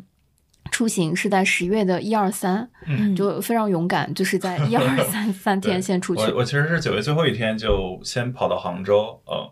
然后因为我七月初其实为了去北京已经去过一次杭州洗我的行程码，那时候呃就是从上海去杭州有一点麻烦，但也没有特别麻烦，就只要你去给他看一个核酸就好了。但是我发现现在去杭州非常非常的麻烦，哦。你要根据你是从上海、北京或其他地方来的，然后分两个队，然后你要走一个蜿蜒曲折的一个大通道，然后再去签这个签那个，等等等等，然后验这个验那个，做核酸等等等等。就是我光是从杭州东出站，可能他花的时间就和我从上海坐到杭州的时间差不多，且这还是九月三十号，就还不是还不是最可怕的那个高峰期，呃，对。然后这个是我对于这次国庆的第一个体验，呃，然后第二个体验，我觉得就是反正每年国庆都差不多嘛，就一到国庆的第一天，高速公路上巨堵，然后不停的有小的车祸，就会导致这个高速上有一些那个碰撞之类的。呃，但是另一个我觉得今年比较特殊的就是很多景区其实没有什么人。哦真的吗对？杭州也没有什么人吗呃？杭州我没去什么景区，但我们这次主要去了，比如说像这个呃台州，嗯，嗯，台州下面的一些县，因为我们这次主要是去爬山，同时也会去一些当当地的景点，五年前造的古长城啊，就是这种地方，呃，然后会发现，呃，基本只有本地的游客，呃，基本啊现就是这个，即使是国庆假期，但也很难看到各地的就是来访的游客。嗯，小友呢？我本来也是特别想去泰州的，我嗯。我是听说那个呃国清寺啊、临海啊那边嗯想去嗯。吃喝一下，然后听朋友之前说，可能泰州这次会人很多，嗯。呃，在一二三看到大会去的时候，据说人没有那么多，但是我已经定好了后面的那个行程，就是我嗯。是在四五六的三天去了无锡，嗯。因为我同去的朋友他非常想去看那个灵山大佛，嗯。啊，呃和那个拈花湾，嗯。就是我很喜欢那边。小镇，对，所以呃，我我当当时就跟朋友一起定了，就是我们开车过去。嗯，第一天去的时候，我们就去了那边的古镇之类的。第二天实在是让我们有一种非常非常大开眼界的那个感觉。所谓的大开眼界，就是我们真的看到了什么叫做主题乐园的本土化的呃呃极极端的优秀案例。嗯就是这个话，我觉得可以拆开来再再讲一遍，就是大家可以仔细的品味一下。就是我原先以为我们要去看的那个灵山大佛是一个，嗯，我觉得可可能跟我以前想象当中的一座佛而已。对，就是寺庙啊、佛堂哦啊，或者是传统文化里面成，就是所谓的就是呃名山大川有那个呃渊源的这个佛佛教渊源或者历史。嗯但是真的我去看到那个灵山大佛和进入那个园区和景区的时候，嗯，当时有三个点让我突然醒悟到了，嗯。这个就是呃主题乐园的最佳对对本土化，就是他，因为我们同去的朋友有在迪士尼工作的朋友，嗯。呃，而且他已经去了三次了，就是前两次去因为下大暴雨，他也没有好好的呃体验和玩好。嗯。当然，景区里面有这个嗯、呃就是呃观光车啊等等都是非常正常的这个操作。我们进到景区，他第一个所谓的表演，就是这个是、呃进入景区的时候，他们都会推荐我们这个表演一定要看，就是一个喷、呃喷泉的。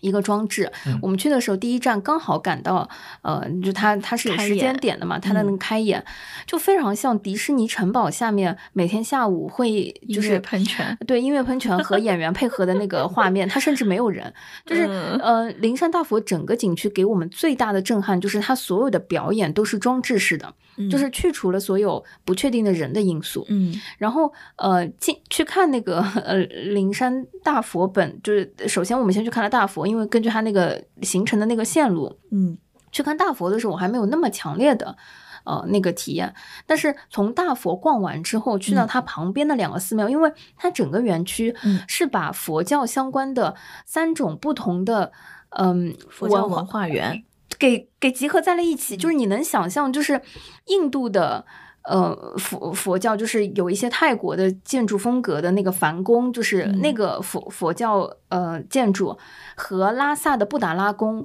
和中国传统的就是这个寺庙文化和灵山大佛整个在一起，就是在一个园区里，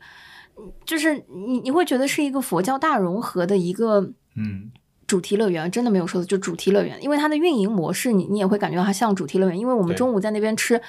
呃，那个呃素食自助餐的时候，斋饭我真的就是感受到了，我我很像在加勒比海盗，就是吃那个牛、牛排，就吃猪肋排的那个感觉，好吃。呃不是，在说素斋呢，那也好吃也好吃我只是但是它怀念迪士它那个尼了它那个点就在于说，它就是在那个传就是类相似文化里面的那个用餐。嗯然后第二个点让我们突然意识到它是一个主题乐园，就是你有没有觉得去迪士尼的话，你每我呃每经过一个呃游艺项目，你都会要经过一个嗯、周边售卖的店点，嗯，但那个点它的那些呃周边都是跟这个相关的主题嗯。项目是结合在一起的。比如说你在加勒比海盗买到的是加勒比海盗的玩具，嗯。然后在呃玩具总动员旁边的周边店是玩具总动员的东西。嗯。那我跟你说，在这个呃灵山大佛的嗯。整个乐园里面，套路是一模一样的。嗯就是你每走过那个呃佛堂，或者说相关不同寺庙的这个结合，你坐在旁边会看到它的那个周边售卖点，但周边售卖的藏传佛教的就是藏传佛教相关的内容，然后印度教的就是呃印度佛教的，或者说嗯就是密宗的等等，就是它会有很多嘛。嗯好，然后。啊、我我非常有意思的是，下午我走到那个拉萨的类似像布达拉宫那样的建筑的时候，嗯呃，当那个旅游车开到呃，就是观光车开到正面，我一走进那个环境的时候，我就惊了。那个惊的点在于说，因为我是一个对藏传佛教蛮感兴趣，去过几次拉萨的人，嗯然后在灵山大佛整个园区里面，你走进这一个就是像像布达拉宫建筑的那个房子，你走进去的时候，你是看不到灵山大佛的。哦，我一下子就醒悟了，就是我就觉得，就是你在这儿如果拍一张照片，结合我当天去的时候那个阴雨天，有一些雾雾蒙蒙的那个天空，嗯。呃，骗人说我这个国庆去了拉萨是完全没有问题。可是你知道那个灵山大佛，它有八十八米之高，就是它非常非常的大，就是按理说你是很难，就是嗯，避开的，我甚至后面，呃，我七号的时候去了趟常州，我在从常州回上海的那个开车的高速路上，都远远的看到了灵山大佛，我甚至拍了张照片。就是你知道，就是因为它建在山上，嗯它又这么高耸，就是你是很难能避开它的。嗯但是你在那个建筑面前，你就是会完美的从头到尾就是看不到灵山大佛。那整个设计就仿佛是你在迪士尼乐园的时候，你去加勒比海盗玩的时候，你会由于某些视觉错位和遮挡看不到城堡。嗯就是它整个设计就是非常非常的主题乐园式。嗯然后，嗯，我同就是我那天去的时候已经四号了，其实游客已经没有那么多了。然后你能感觉到去的都是典型的非常虔诚的一些中年的阿姨叔叔啊，以这个居多啊，啊或对，或者说他们就是啊、来祈福啊，祈、呃就是包括游玩啊，包括遛娃、很多。嗯就是嗯，我我那天非常感慨，就是我因为我们同去的小伙伴有在迪士尼工作，他觉得他也是来做业务考察的。我们就是自费进行了一次业务学习和业务考察，然后我们深深的感慨说，嗯，就我们做了一个比喻，我们说这就是呃成功的肯德基。为什么这么说？就是如果拿快餐肯德基跟麦当劳来说。肯德基的本土化一定是做的比麦当劳会更好的，就是呃，在中国吃到的肯德基啊，就是比在美国吃到的肯德基更香，就是 非常典型的本土化做的非常好的呃洋洋快餐连锁快餐。那嗯，灵山大佛整个园区给我们的那个感觉就是，它用一种经营主题乐园的非常细化的，就是非常成熟的这一个壳，装的是具有中国人拒绝不了的传统文化的，嗯。就是佛教文化的内容，以及相匹配的同一个集团在呃不远处做的这个拈花湾的这个小镇，以禅修、佛教等等这样子的一些日式元素的融合。对，包括嗯晚上有很很多的表演。我们在拈花湾那天下了大暴雨，然后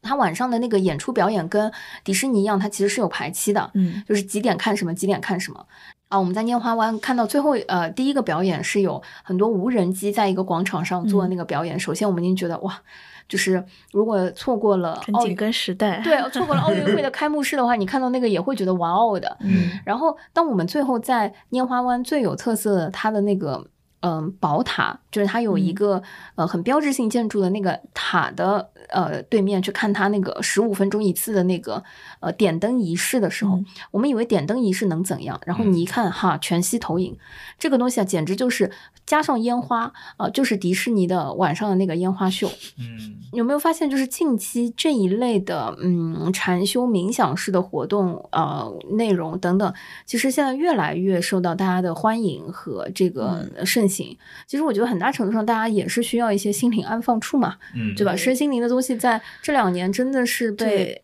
而且再加上冥想，现在除了宗教上的冥想，也有就是西方的心理学流派也有冥想这个东西，对，其实里面是有一些相通之处的，就是。呃，可能他的说出来的道理和原理略有不同，然后执行的时候一些具体的语句略有不同，但是它的形式其实就是一样的。是，嗯嗯。啊，反正我觉得中年人，如果你想寻找一些心灵安放处，有一些呃这个嗯短暂的避世的话，我我觉得嗯可能禅修啊呃身心灵的一些部分也是大家可以选择的，好吧？嗯，或者是陪父母去，他们肯定会很哎呀，超级喜欢！我去的朋友他已经买好，